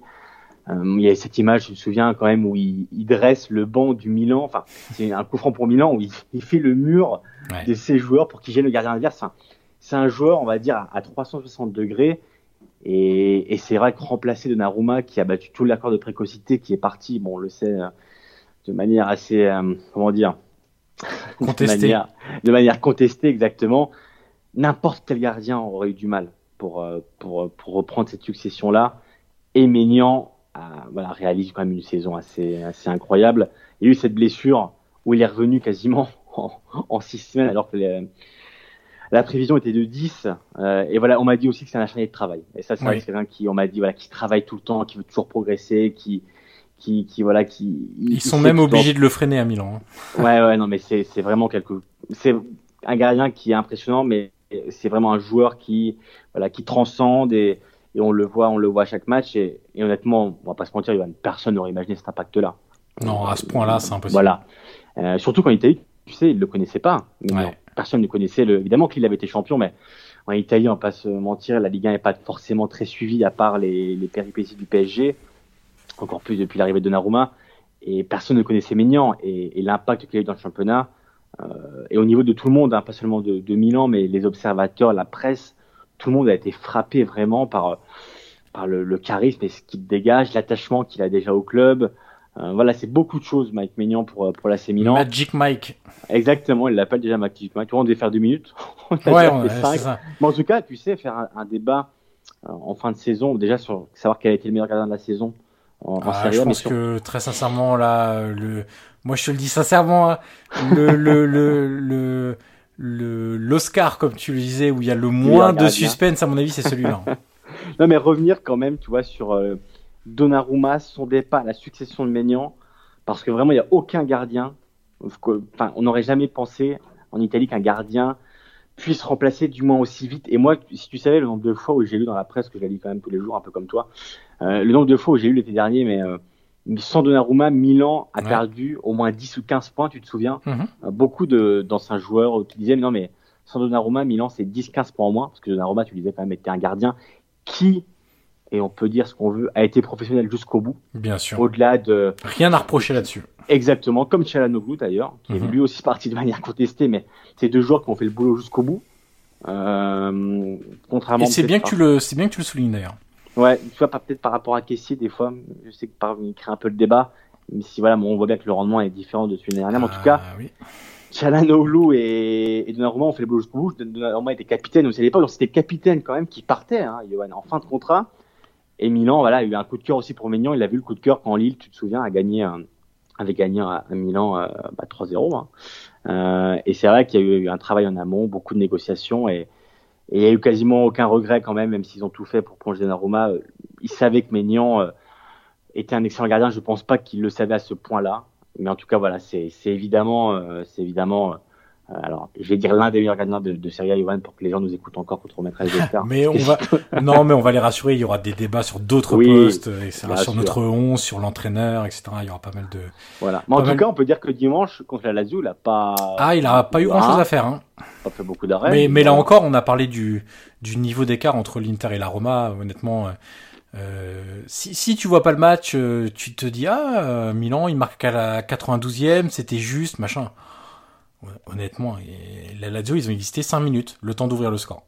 Ouais, c'est Immobilier qui marque très rapidement et c'est vrai que revoir, moi j'ai revu un peu ce matin, euh, j'ai regardé un peu tous les résumés de, des- des matchs avant de faire le podcast. C'est vrai que quand tu vas le résumer, à part le but d'Immobilier, alors allez, bon, je vais y aller. Le premier quart d'heure, la Lazio a été, on va dire, à, à affronter Milan de, de manière à armes égales. Mais c'est vrai qu'après, Milan a déroulé. En fait, tu vois, tu parlais tout à l'heure de vagues. C'est vraiment des vagues à chaque fois où Ouais. Bah, tu avais Léao à gauche qui percutait tout le temps. hein. Et surtout, il y a eu beaucoup, beaucoup d'occasions en deuxième mi-temps. Il y en a eu aussi en première. Et c'est vrai que, euh, que voilà, ça semblait quand même qu'une question de temps. Et à Lazio, vraiment, j'ai l'impression d'être submergé par les vagues du Milan. Qui Ils avaient aucune solution hein, d'ailleurs en face, hein, Guillaume. Ouais. Bien sûr. Ils, pff, enfin, ont même essayé de ressortir la balle en transition. Bon, euh, on parlera de la Lazio vite fait après, mais t'avais, moi j'avais le sentiment, alors euh, ça arrivait à la 92e, euh, il était temps entre guillemets, mais j'avais ce sentiment inéluctable Oui. de ça va arriver. Ah, bah, c'est ce que je te disais. On, on, on savait, on savait, on savait pas quand. Ouais. Arrivé à la 90e, bon, on savait moins.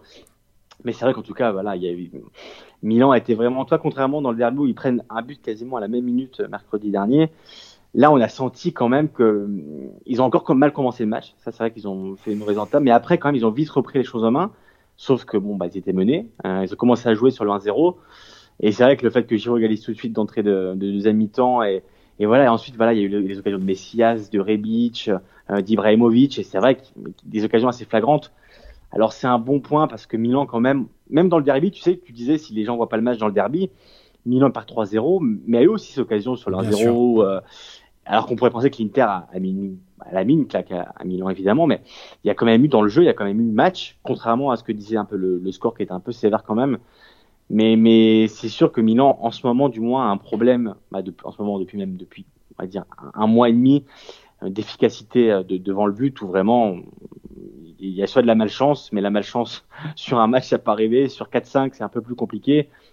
À la mi-temps, moi, j'avais lu un peu les stats et, et d'ailleurs, suivez-le sur Twitter, hein, Giuseppe Pastore, qui, qui, voilà, qui, qui fait des, un énorme boulot euh, et qui avait dit que lors des 89 derniers tirs, donc Milan n'avait pas encore marqué ses deux buts, Milan avait marqué deux buts, les deux contre Gênes. Donc deux buts sur 89 tirs. T'as un peu l'idée quand même qu'il y a un problème offensif parce qu'il y a beaucoup de limites aussi, hein, que ce soit Brahim Diaz qui qui a pas marqué depuis septembre, Messias qui connaît, voilà, qui est en concurrence avec Makers et qui lui, alors lui marque plus, mais voilà, qui est aussi un peu inconstant dans son rendement, même si dimanche, moi je l'ai trouvé assez bon. Non, mais Léao- Messias, honnêtement, Guillaume Messias, c'est une belle histoire, tout ce que tu veux, mais mais c'est pas du niveau de Milan, sincèrement. Non, je pense pas. Non, je pense pas, mais après, voilà, en Italie, tu sais, on est romantique, hein, on a aimé la belle histoire du livreur. oui, qui- mais et, et là-dessus, Et il, et là-dessus, il y a aucun doute. hein, c'est une très Et belle histoire. En et plus, de il a problème. 30 ans. Il a Bien 30 sûr. ans. Il a 30 ans. Donc, c'est un joueur quand même qui est, voilà, qui est clos sur le tard. Mais comme tu disais, je te parlais de limite. Messias est évidemment très limité. Makers depuis sa prolongation, Ouf, ouais. je le trouve un peu en dedans lui aussi. Léao, euh, le pauvre, il a joué quasiment tous les matchs. Donc, je peux comprendre aussi qu'il fatigue un peu. Donc, devant, vraiment, moi, c'est vraiment tu sais, la, la, la ligne de 3 derrière. Sauf Léao que je mets de côté. Parce que je pense vraiment qu'il il peut exploser. Il est en train d'exploser. Voilà, je pense que Brahim Diaz est encore très léger. Kessie en numéro 10. Euh, bon, sur certains matchs, je peux comprendre, mais sinon j'ai un peu de mal. Salamakers, Messias, c'est deux joueurs qui, qui sont limités. Et le pauvre Giroud devant, qui parfois est un peu, euh, un peu on va dire, esselé, qui manque de ballon. D'ailleurs, tu as vu, hein, je sais pas si tu as vu dimanche, mais c'est beaucoup énervé. Hein. Bah oui, il, oui. il frappait le terrain, il a frappé le banc. euh, Au bout d'un moment, en- enfin, au début, t'es enthousiaste, puis après, tu, tu perds patience, quoi. c'est vrai, c'est vrai qu'il est, le pauvre, il était vraiment au bout du rouleau. Mais à la fin, voilà, je pense que tout le monde est d'accord pour dire que, que- Milan avait gagné de, ma- de manière assez logique, comme Inter a gagné de manière logique face, à- face à, à la Roma samedi. Mais on a quand même un duel qui est assez, assez dingue, Johan, en, en tête du championnat. Ouais. Euh, Et oui, parce que, parce que, parce que, du... pronostic, mais. non, mais il y, y, a duel aussi, Guillaume, parce que, bah, parce qu'il y a une équipe qui s'est fait Harakiri. Aïe, aïe, aïe. Euh, Là... Faut qu'on en parle quand même ah un peu rapidement, mais. Bah, c'est un, là, c'est un Harakiri euh, parfait. Hein. Là, tu, tu, peux difficilement faire mieux. Et surtout, euh, Johan, on va en parler aussi, mais tout ce qui en découle. Enfin, toi aussi, tu as suivi bien tous les tweets. Tous oui, mais, mais même, alors, euh, tu sais quoi? Moi, je pense qu'il faut même remonter à la, au match contre la Fiorentina. Moi, je me souviens de ce match-là, je le regarde. La Fiorentina s'impose au San Paolo. Euh, c'est 3-2, hein, je crois. C'est ça le, le, résultat de mémoire. Ouais, ouais, euh, J'ai trouvé dans l'après-match, à tous les niveaux, même au niveau Spalletti, au niveau des joueurs, au niveau des supporters, au niveau des, des, des, des journalistes, consultants, analystes, je sais pas trop comment on doit appeler tout le monde, mais j'ai trouvé, j'en avais parlé d'ailleurs à, la radio, une hystérie pour une défaite à domicile contre la Fiorentina. Ok, c'est une défaite, t'avais l'espoir de machin, etc., etc., etc. Mais à ce moment-là, il reste encore plein de matchs.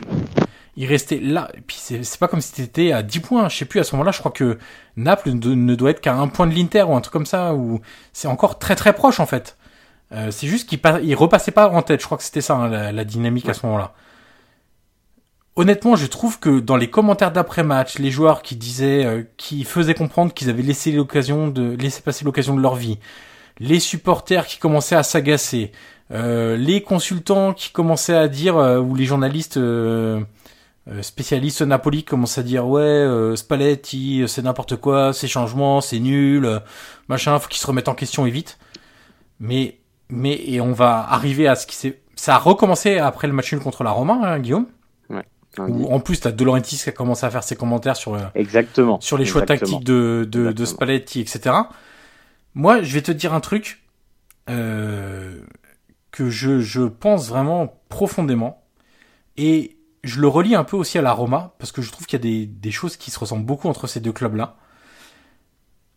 Quand un club, là je parle de Naples, mais ça pourrait être valable pour la Roma, quand un club est aussi instable émotionnellement, qu'il ne sait pas gérer les victoires, parce que quand il y a des victoires, c'est l'enflammade absolue, qu'il ne sait pas gérer les défaites ou les moments durs, parce qu'à ce moment-là, les joueurs sont des pipes, l'entraîneur est une pipe, le président est une pipe, euh, il les insulte, etc.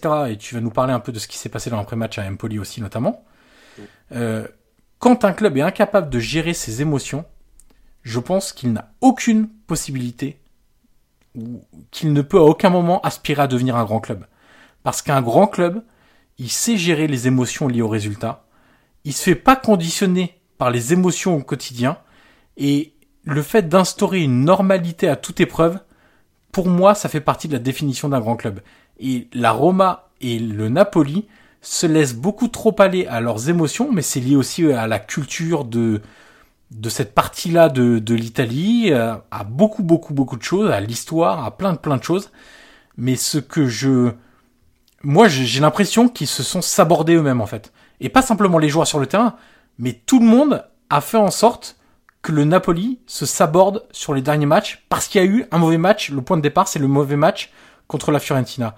Et honnêtement, je, pense que quand ils vont regarder dans le rétroviseur, ils vont se dire ah ouais, on a peut-être, euh, on déconné là. Ces deux clubs, euh, que ce soit la Roma ou Naples, deux clubs vraiment d'émotion, qui vivent vraiment les émotions et qui les, qui les gèrent mal ou qui les gèrent pas du tout. Euh, pendant que tu parlais, tu vois, je, je me souvenais de la victoire il y a quelques années là, avec le Napoli de Sarri, tu, m'as évidemment, tu t'en rappelles, sur la tête de Koulibaly à, à, Turin. Bon, derrière, après, tu vois, moi, Naples, feu d'artifice, peu importe. c'est Moi, j'aime aussi ce côté-là un peu euphorique de la vie, le côté passionné. Bien sûr. Mais la semaine d'après, euh, du coup, le, Naples revient à un point. Ils sont plus que jamais dans la course au titre. Euh, la Juve joue contre l'Inter à Milan, donc match très difficile évidemment à 18h, donc c'était le, samedi. Euh, la Juve gagne de manière assez improbable, gagne 3-2, c'était un match complètement match fou. ouais. Voilà, match fou. Et dans la foulée, Naples euh, perd contre la Fiorentina. Je crois que d'ailleurs c'est sur un triplé de Simeone, si, si je ne m'abuse. Euh, et c'était de la faute de l'hôtel, tu te souviens à l'époque? Mais et voilà, et voilà, j'allais en venir à là. Et Sarri dit, on a perdu le scudetto à l'hôtel. Bah ça non, Ça non, parce que tu dois savoir gérer ça. Et un, un exemple tout bête, euh, dis-toi hier que, enfin, dis-toi que dimanche soir, l'AC Milan a gagné contre la Lazio en sachant que l'Inter était repassé devant. Mm. Euh, et c'est une équipe qui est très jeune, euh, Milan, qui a atteint son objectif. Hein, il y a la Ligue des Champions, ils sont qualifiés, donc en soi pour maintenant c'est quasiment que du bonus. Mais, mais tu vois, c'est une équipe jeune. Mais d'ailleurs, derrière, il y a un- une, un- une équipe dirigentielle, que ce soit Maldini, t'as Pioli qui est évidemment l'entraîneur, qui a apporté certainement un peu de, de sang-froid pour dire, bah, écoutez, c'est entre nos mains. Si vous gagnez contre la Lazio, euh, bah, vous allez repasser devant. Et c'est vrai que bah, toi, tu, connais bien Rome et, toutes ces dérives, le fameux ambiente romano qui, qui plombe trop souvent euh, la Roma. Et c'est vrai malheureusement que Naples, et d'ailleurs Spalletti aussi, hein, tu le sais parfois, c'est hystérie. Hein. Euh, moi, j'ai des souvenirs de conférences de presse cette année où, où il a invoqué Maradona, où il a invoqué. Et, moi, j'aime beaucoup Spalletti, c'est un entraîneur qui me plaît beaucoup. Mais parfois, j'ai l'impression, surtout cette saison, qu'il a eu du mal à gérer lui aussi ses émotions. Un peu submergé par la ville, la pression, le, titre. Euh, hier, euh, j'ai regardé sa conférence de presse euh, après la défaite à Empoli, où bah, tu vois, il est reparti un peu dans ses grands gestes, un peu, un peu fou, et on sentait bien quand même que lui aussi, tu vois, j'ai pas envie de dire perdre les pédales, mais se laisser lui aussi submerger par les émotions. Et j'ai l'image, avant de te laisser la parole, d'Insigné lundi, Ah. Donc euh, contre euh, contre la Roma, qui à la fin du match est en larmes, alors que alors que rien n'est fini. Mhm. Enfin, le, le, enfin, était encore dans la course au titre jusqu'à hier euh, 16h45, 16h50. Et, et voir Insigné qui quitte la pelouse lundi contre la Roma en pleurant, je me suis dit mais pourquoi il reste il reste quatre journées, enfin cinq journées, euh, et mais pourquoi tu es en larmes? Continue, bats-toi et et malheureusement, j'ai l'impression que, que parfois, euh, comme la victoire à Rome contre la Lazio, tu te rappelles le but de Fabien Ruiz à la 92e, Mhm. où là tu te dis bon bah ça y est, Naples ils sont lancés, ils vont le faire, ils vont stopper l'hégémonie euh, euh, des clubs du Nord euh, depuis depuis 20 Et non, et non parce que derrière il y a encore euh, des, des problèmes et, et l'aspect émotionnel que tu as souligné, je suis totalement d'accord avec toi. Je pense qu'il y a vraiment un problème dans ces deux clubs. Après c'est un problème qui d'un côté moi tu vois, me provoque un peu de tendresse parce que c'est aussi la- la- le charme de ces deux clubs là. C'est parce qu'on voilà on les aime aussi pour ça, mais malheureusement en termes de résultats, de trophées, de victoires, derrière si tu sais pas gérer ces moments-là, qu'ils soient difficiles ou ou euphoriques, malheureusement tu voilà tu, tu te laisses submerger et sur le terrain ça se ressent tout de suite. Alors je voulais juste revenir sur deux choses. Euh, c'est marrant que tu aies parlé des larmes de d'Insigné, ça m'a fait penser à quelque chose. Roma Sampdoria, saison 2009-2010, Aïe. 34e journée. Euh, la Roma est au coude à coude avec l'Inter pour gagner le, Scudetto et on est donc à la 34e journée.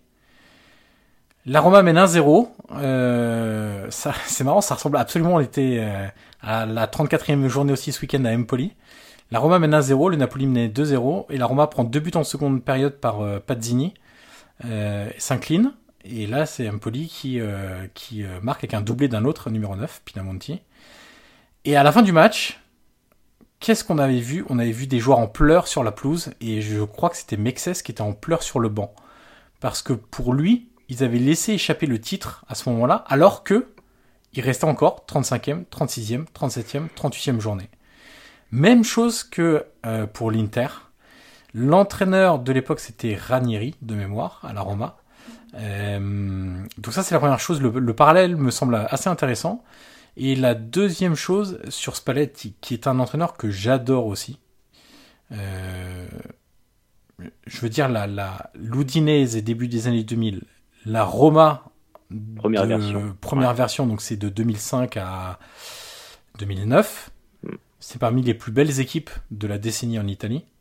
Euh, ensuite, il y a eu du bon, moins bon, Inter, Roma encore. Il, il revient à l'Inter et il les ramène dans des Champions quand même. hein. Exactement, Enfin, exactement. il- Mais en termes de jeu, c'était un peu moins éclatant. Oui, mais non, évidemment. Ah, mais il a, t'as tout à fait raison, il les ramène en Ligue des Champions, il y a eu le Zénith où il a été bon, etc., etc. Euh, donc moi, le, le technicien, là je vais parler purement technicien, donc ce que j'attends de lui sur le terrain, c'est hyper séduisant. Ce qui, et on en avait parlé l'année dernière, souviens-toi, ou il y a deux ans, il y a deux ans peut-être plutôt, euh, une vraie limite de Spalletti, c'est sa personnalité. Moi, j'y arrive pas. J'y arrive pas parce que j'ai l'impression que à chaque conférence de presse, c'est une pièce de théâtre que il veut être euh, l'acteur principal de cette pièce de théâtre, qu'il surjoue tout, il surjoue. Tu vois, tu disais, il, euh, il se laisse prendre par les émotions, etc. Moi, je sais pas si c'est vrai ou si c'est qu'il surjoue. Je, je, je n'arrive pas à voir cet entraîneur si euh, il est, il, il- si il, il montre son Ouais, vrai pas- visage. Ouais, il est pas naturel. Voilà, moi j'ai un vrai problème avec ça. Même sa façon de s'exprimer, les regards qu'il jette aux journalistes, la façon dont il leur répond parfois. Je, je sais pas, j'ai j'ai beaucoup de mal avec la que c'est un personnalité. personnage, du moins. Ça, c'est sûr que c'est un personnage Ouais, du puis- italien qui est en couleur et Et qui me semble très imbu de sa personne. Alors c'est difficile de, de Alors- porter des jugements comme ça, tu vois, parce que j'aime pas trop faire ça, mais ça ressort vraiment, je trouve, euh, tu vois. Alors le fait qu'il ait un but sa personne, ça c'est quelque chose quand même qui s'est confirmé même Mhm. au niveau de dire de ses anciens joueurs. Voilà, c'est quelqu'un qui, oui, qui, Qui s'aime bien. qui- exactement, exactement. Bon, à pas revenir sur l'épisode avec Totti, mais c'est évident que euh, voilà, il y, a- il y a souvent des, des problèmes avec euh, avec ses personnalités parce que elles collent souvent euh, avec certains et pas du tout avec d'autres, notamment avec les capitaines de l'équipe, ce qui est assez dingue. Mais il y avait eu avec l'Inter, avec Mauro Icardi, alors voilà, on va pas faire l'histoire, mais il y a eu des problèmes avec Mauro Icardi, même si lui aussi avait mis du sien. Avec Totti, évidemment, avec la Roma. Avec Insigne, à un moment, ça avait été aussi un peu complexe. Et surtout, Johan, c'est quand même un entraîneur qui, en Italie, et là on peut le dire parce que je pense que ça va être compliqué, qui gagne pas le Scudetto. Hmm. Et c'est quand même, aujourd'hui, pour lui, euh, il en rêve, il, sa carrière avance, son âge aussi, et il n'y arrive pas. Il l'a frôlé avec la Roma souvent, souvent, souvent. Et il y a ce plafond de verre où, où voilà, il, à chaque fois, il s'y heurte et, il arrive Ouais, pas mais à- alors ça, à- tu vois, Guillaume, est-ce que. Je, je comprends ce que tu veux dire, mais les fois où il a été le plus proche de remporter le Scudetto, c'est à Naples et à Rome. Naples, date de fondation 1926. Deux Scudetti. Depuis 1926. Roma, date de fondation 1927, un an plus tard. Trois Scudetti. Tu vois où je veux en venir? Oui, bien sûr. c'est, c'est, est-ce que tu dois t'attendre? Est-ce que finir deux... Alors, évidemment, c'est, c'est une limite, parce qu'il y a des saisons où il en était très proche, et, et c'est, la pièce tombe pas du bon côté, donc tu peux te dire, si la pièce ne tombe jamais du bon côté, il y a peut-être une raison, et ça, je, je, je veux bien l'entendre. Mais il y a aussi un gros contexte où tu te dis, bah ouais, mais s'il a emmené Naples, euh, alors j'allais dire deuxième là, mais euh, ça peut être troisième, on verra comment ça va finir. Euh, s'il emmène la Roma plusieurs fois deuxième, etc., est-ce que c'était pas juste le mieux qu'il pouvait tirer de, ces clubs-là en fait? Mais c'est deux clubs historiquement, comme tu l'as dit, qui, évidemment n'ont pas, n'ont pas euh, 20 titres comme, comme l'Inter, comme Milan ou, ou beaucoup plus comme la Juve. Après, tu vois, l'objectif du début de saison, Naples est un peu comme celui de l'AC Milan, c'est deux clubs, et même comme l'Inter, même s'ils sont champions en titre, l'objectif c'est de se qualifier pour la prochaine Ligue des Champions. Parce que quand on a vu arriver Mourinho, Sarri, euh, Allegri revenir à la Juve, tout le monde s'est dit, l'objectif c'est le top 4, et quand même les grands favoris, c'est, bah, le grand favori était la Juve quand même, enfin, le, favori, l'Inter était pas trop loin, mais pour Naples, si tu, si tu avais dit aux Tifosi, bah écoutez, vous serez en Ligue des Champions l'année prochaine, loin dans les quatre, moi je pense qu'ils auraient signé les, yeux fermés. Le fait est que euh, bah, tu es toujours en course pour le quelques journées de la fin, tu te prends au jeu, et tu vois, pour revenir au match à Empoli quand même, enfin, c'est un blackout quand même qui est symptomatique bah, des émotions que tu parlais. Mhm.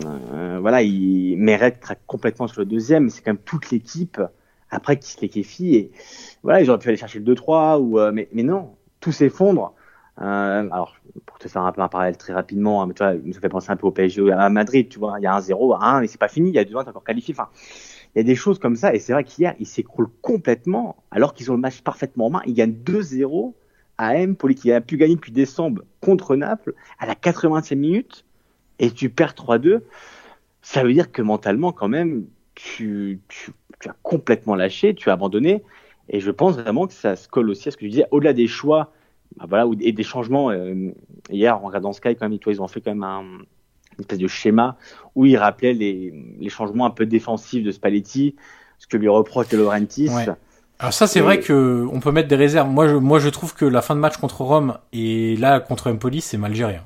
Ah ouais, bien sûr. Mais tu vois, l'aspect émotionnel quand même, et pour revenir à cet aspect-là, justement, pour revenir à l'après-match, t'en parlais, il Mattino ce matin, donc qui est le quotidien Naples, parlait de, comment dire, de, de, de disputes en- entre les joueurs qui se sont reprochés mutuellement des, des erreurs. Ensuite, tu as le club qui communique en disant euh, bah voilà, qu'il y aura une mise au vert à partir de mardi. Ensuite, il y a un autre tweet qui précise que l'entraîneur a décidé Mais de ce que disent Sky Italia, ça a été décidé par De et Giuntoli, qui est directeur sportif en amont, validé par Spalletti ensuite. Mais Spalletti n'a pas bien pris le tweet parce qu'il a dit non mais moi je n'ai pas décidé ça. Vous avez décidé, j'ai dit oui, mais je ne suis pas l'origine de ça. Ce matin, il y a un nouveau communiqué de Naples pour donner un peu les contours de la mise au vert. moi je le trouve surréaliste hein, ce communiqué. Ah, ben, en fait, tu vois, il y a une espèce d'hystérie qui se crée, une espèce de paranoïa. Et en fait, même le club, tu vois, euh, le communiqué, comme tu l'as dit de ce matin, est complètement lunaire. Et en fait, l'impression que c'est une escalade. Et c'est vrai que là, tout est parti en vrille. Euh, il y a une surcommunication qui, moi, me, surprend totalement. Ah bah. Quel, est le besoin de faire le communiqué lundi matin euh, sur euh, sur euh, parce qu'en plus tu vois je suis en train de le reprendre sous les yeux moi ce qui ce qui me fait le le plus halluciner là-dedans c'est les détails genre on va faire des alors attends c'est c'est des rendez-vous voilà il y aura des rencontres le soir lors du lors du repas pour pour s'ouvrir un peu plus sur les éventuelles critiques les problèmes les incompréhensions la qualité de jeu euh, tout ça dans le but de euh, maximiser euh, enfin ou de oui maximiser ce serait plutôt de retrouver l'excellente qualité de nos joueurs démontrés lors de la première partie de saison. Mais tu, tu fais un communiqué sur ton site pour dire que le soir à table on va un peu parler mais mais non mais c'est pour ça que je te dis que c'est assez lunaire et j'ai l'impression qu'une escalade dans dans, dans l'émotion dans qui, est pas alors moi tu vois je, peux comprendre qu'après le match par exemple tu es tu es des émotions. Quelque chose que je peux comprendre parce que tu es à chaud, tu réagis, je peux comprendre ce genre de choses. Mais le, comme tu disais, le lundi matin, ce communiqué, il est préparé, il est validé. C'est quand même quelque chose qui, moi, vraiment me, me, dépasse.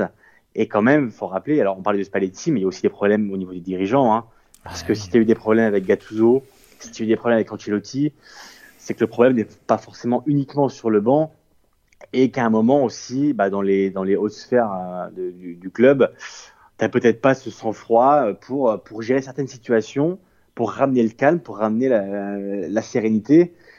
Et, et, on le voit encore aujourd'hui où, bah, où le titre, bon voilà, maintenant on le sait, est quasiment officiellement terminé, pardon. Et euh, bah, t'as une gestion, t'as tout le monde qui qui part un peu de son côté. Et, et tu sais qu'aujourd'hui, on parle quand même, on sait pas trop si Spalletti va continuer à, la fin d'année. Et tu vois, lui, d'ailleurs, la, folie où on en est, quoi, Guillaume, c'est. Mais tu aurais imaginé, toi, il y a un mois, que Spalletti aurait pu ne pas continuer l'année prochaine. Mais bien sûr que non. Et, même, mais, mais, même après la défaite d'hier soir, euh, enfin de, de, dimanche, oui, euh, de dimanche soir. dimanche soir, ouais. Euh, dimanche après-midi. Oui, dimanche après-midi, on ouais, dimanche après-midi à 15h. Dimanche soir. Et en conférence de presse, tu vois, Spalletti a dit, bah, a dit, mon futur, mon futur, c'est demain. on va parler, on va réfléchir. Mais même lui, il, alors dans, dans, sa gestuelle, c'est vrai que c'est vrai qu'en y pensant bien, c'est quand même un, sacré acteur parce que dans sa rhétorique et dans, son, dans, ses phrases, quand même, il n'y a pas grand chose de naturel. Mais c'est vrai qu'il le dit, il dit mon avenir, non mais c'est demain, maintenant on va passer la semaine. Et tu sais, eh, lui il est, il, est, il est, toscan. Et du coup il a dit, bah, moi je, je veux aller rentrer voir ma mère parce qu'elle habite ici à Empoli. Je voulais rentrer voir ma mère, euh, voilà après le match. Mais il a dit mais non, Maintenant, je ne vais pas rentrer parce que le résultat est mauvais. Je vais rentrer à Naples, je vais discuter avec l'équipe. Donc, tu vois, il est quand même parti aussi dans ses, dans ses, dans ses délires un petit peu. Mais il a confirmé quand même que bah, son avenir n'était pas certain et qu'aujourd'hui, bah, il y aura une discussion à la fin de l'année. Et d'ailleurs, Sky a confirmé hier qu'il y aura une mise au point à faire à, la fin de l'année. Alors qu'en soi, l'objectif, mine de rien, est atteint. Mais c'est ça qui est le pire, dans les quatre. Mais si on essaye d'être raisonnable, moi, je, j'en reviens. Moi, oui, mais tu vois, moi, j'en reviens toujours pas de ce qui se passe à Naples. Je te le dis, j'hallucine total. Et pourtant, voilà, je, je on commence à bien connaître, hein, à force de, de, les suivre. Hein, mais euh, quand je dis si on est raisonnable, c'est quel était l'objectif en début de saison du Napoli? Top 4. Bon. Est-ce que le Napoli sera dans le top 4 en fin de saison? Oui. Bon. Euh, est-ce que une équipe comme Naples, qui a remporté deux Scudetti en bientôt 100 ans d'histoire, c'est un échec quand elle ne le gagne pas, le Scudetto. Non. je, mets, je fais le petit parallèle, même chose du côté de la Roma.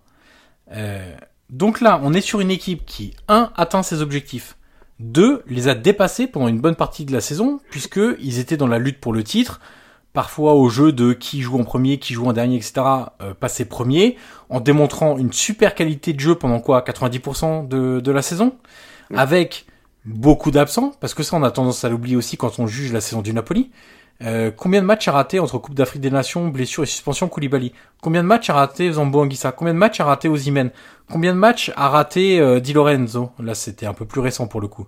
Euh, il faut aussi se rendre compte que dimanche après-midi, la défense qui termine le match, c'est Malcu arrière droit, Rachmani et Juan Jesus en défense centrale et Mario Rui à gauche.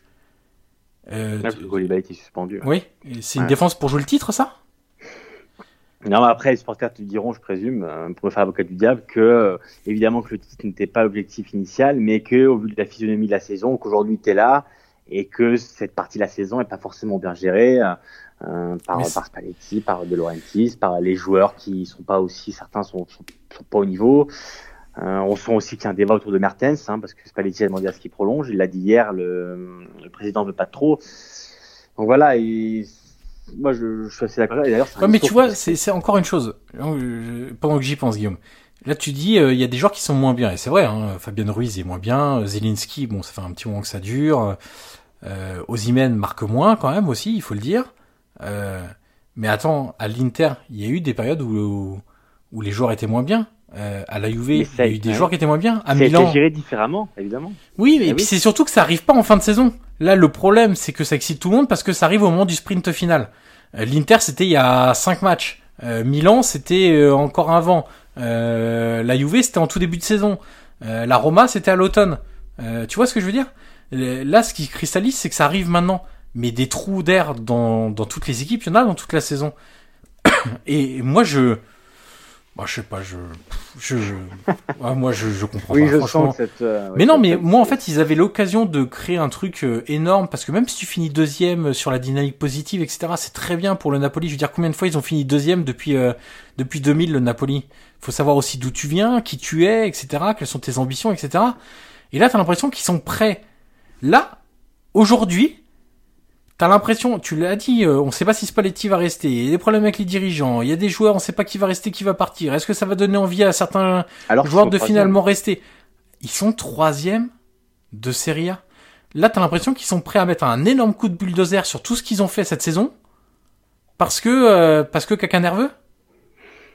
Ah, je, moi, je. Disons que, disons que le blackout d'hier n'a pas. Bah, le blackout a tellement été flagrant que ça a déclenché, on va dire, la colère de beaucoup et qu'il y a eu beaucoup d'interrogations. Mais tu vois, le, le, fait de décréter une mise au vert dans la foulée, quasiment deux heures après le match, voilà, tu, tu, on sait bien qu'il faut pas gérer les choses à, chaud. Et malheureusement, à Naples, c'est vrai que c'est quelque chose qui est peut-être fait trop souvent, comme à Rome, hein, où euh, bah, des décisions sont prises, euh, sont prises souvent dans, dans l'émotion, dans le, en fonction de ce que disent les supporters, euh, du, de l'humeur du président. Voilà, il y a beaucoup de, de problèmes. Tu vois, on, on, peut aussi, comme tu disais, calquer ce discours à la Roma euh, et à d'autres clubs. Regarde, la Milan qui aujourd'hui est deuxième, qui est, bah, qui est premier euh, avec deux points d'avance, mais avec l'Inter qui a un match en moins à Bologne mercredi, qui pourrait repasser devant. Mais est-ce qu'on, est-ce que si euh, la Milan gagne pas le titre, est-ce que la saison aurait été une faillite? Non. Bah non. pour moi, moi mais non, bien sûr que non. Maldini a dit en début de saison, l'objectif c'est le top 4. Évidemment qu'aujourd'hui, si tu parles le titre, tu es forcément déçu parce que tout en haut comme à Naples et, et, et, que tu, t'y vois parce que tu sens que c'est l'occasion, parce que la Juve est, voilà, est, pas, est pas là cette année euh, et tu sens qu'il y a une opportunité. Mais l'objectif initial de ces clubs est pas celui-là. Euh, t'as, t'as, en train de qui continue son projet jeune euh, en, en Serie A et je sais pas combien d'équipes de aussi jeunes enfin auraient été là à ce niveau-là de la saison. Euh, Milan a fini deuxième la saison dernière. Enfin, il y a quand même une continuité. Et c'est vrai qu'à Naples, tu sens que c'est l'an 1 avec Spalletti et que d'un revers de main, puisqu'ils n'ont pas gagné le titre alors que c'est pas l'objectif initial, évidemment qu'il y a des problèmes, il y a des limites, il y a des choses à changer là-dessus, personne ne discute. Mais, et, puis, le, t'es Naples, c'est normal d'avoir des problèmes et que tout soit pas parfait en fait. Mais, mais exactement. Mais, mais voilà, moi quand j'ai vu le, ce, comment dire, cette succession de communiqués, enfin qui sont quand même assez, assez, assez lunaires. Oh. T'as, quand même un premier tweet où ils disent mise au vert et un deuxième tweet pour dire euh, non mais c'est Spalletti qui a décidé alors que enfin, avec l'entraîneur qui est pas content. Enfin, j'ai pas envie de te dire que c'est de l'amateurisme parce qu'on parle de club de Serie A, mais tu vois, mais la gestion de l'émotion quand même, mm. elle est importante et, et, prendre un peu de recul. Voilà, évidemment que la défaite, elle est lourde. Tu perds le titre, tu perds 3-2 alors que tu des euros. Enfin, tout est lourd dans cette défaite-là. Mais laisser un peu passer les choses, euh, revenir le lundi tranquillement, gérer les choses de manière différente. Euh, est-ce que l'Inter, quand, quand elle est sa période compliquée, est-ce qu'elle est tombée dans la précipitation? Parce qu'évidemment qu'il y a eu des critiques de la presse, mais, ce qui est normal, c'est le jour en Italie. Euh, voilà, c'est pas volé. Derrière, tu as, quand même des Marotta, des Zanetti, des, voilà, qui mettent les choses au calme, qui disaient voilà, paniquez pas, ça va aller. Milan, c'était pareil. La Juve, alors, qui connaît pas une saison très, on va dire, très, très fulgurante, mais elle a su aussi gérer ces, moments-là. Et bon, qu'elle plaise ou pas, au niveau du jeu, elle a quand même enchaîné les résultats. Et elle est revenue là où elle voulait être euh, dans les quatre, même si l'objectif initial était un autre. Et c'est vrai qu'il y a des clubs comme, euh, bah, comme tu disais, comme Rome et Naples, où tu sens, et là, là en l'occurrence c'est Naples, où la gestion vraiment de l'émotion est, est, pas bonne. Et malheureusement, alors qu'on sent quand même que quelque chose s'était créé avec Spalletti, bah voilà, on sent que c'est en train de s'effriter. Et malheureusement, Johan, j'ai envie de te dire, c'est que quand ça commence comme ça, dans l'escalade, et que là j'ai l'impression vraiment tu sais, que le, le coup est parti. Et là j'ai l'impression que du coup il n'y a plus de limite. Mmh. Et ça peut partir dans tous les... Bah, j'ai l'impression d'ailleurs que ça part dans tous les sens.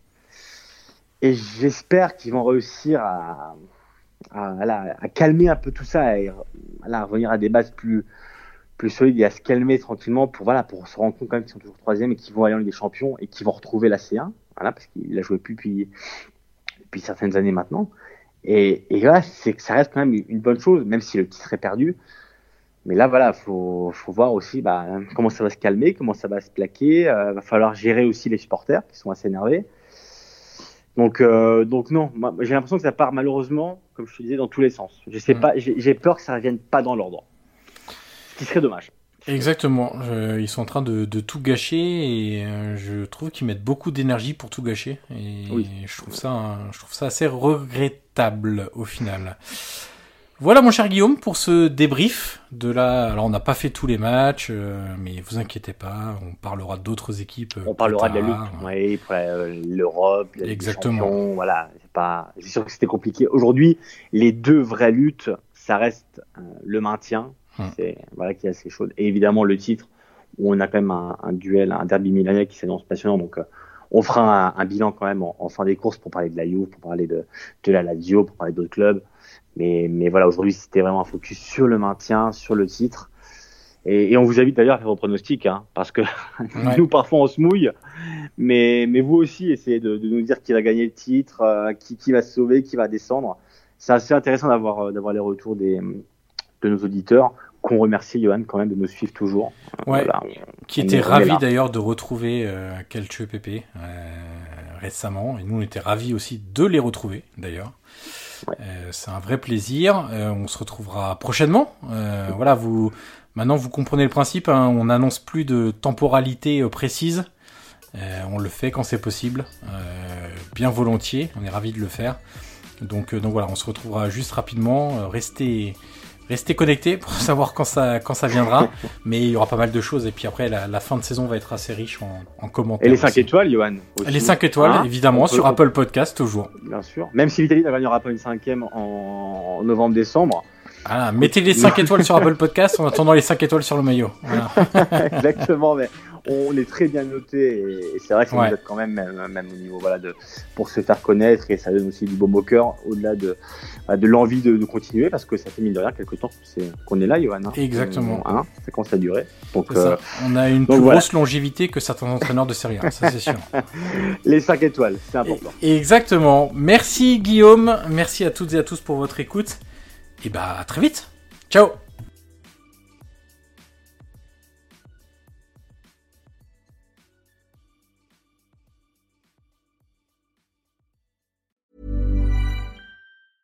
Normally, being a little extra might be a bit much, but not when it comes to healthcare. That's why United Healthcare's Health Protector Guard fixed indemnity insurance plans, underwritten by Golden Rule Insurance Company, supplement your primary plan so you manage out of pocket costs. Learn more at uh1.com.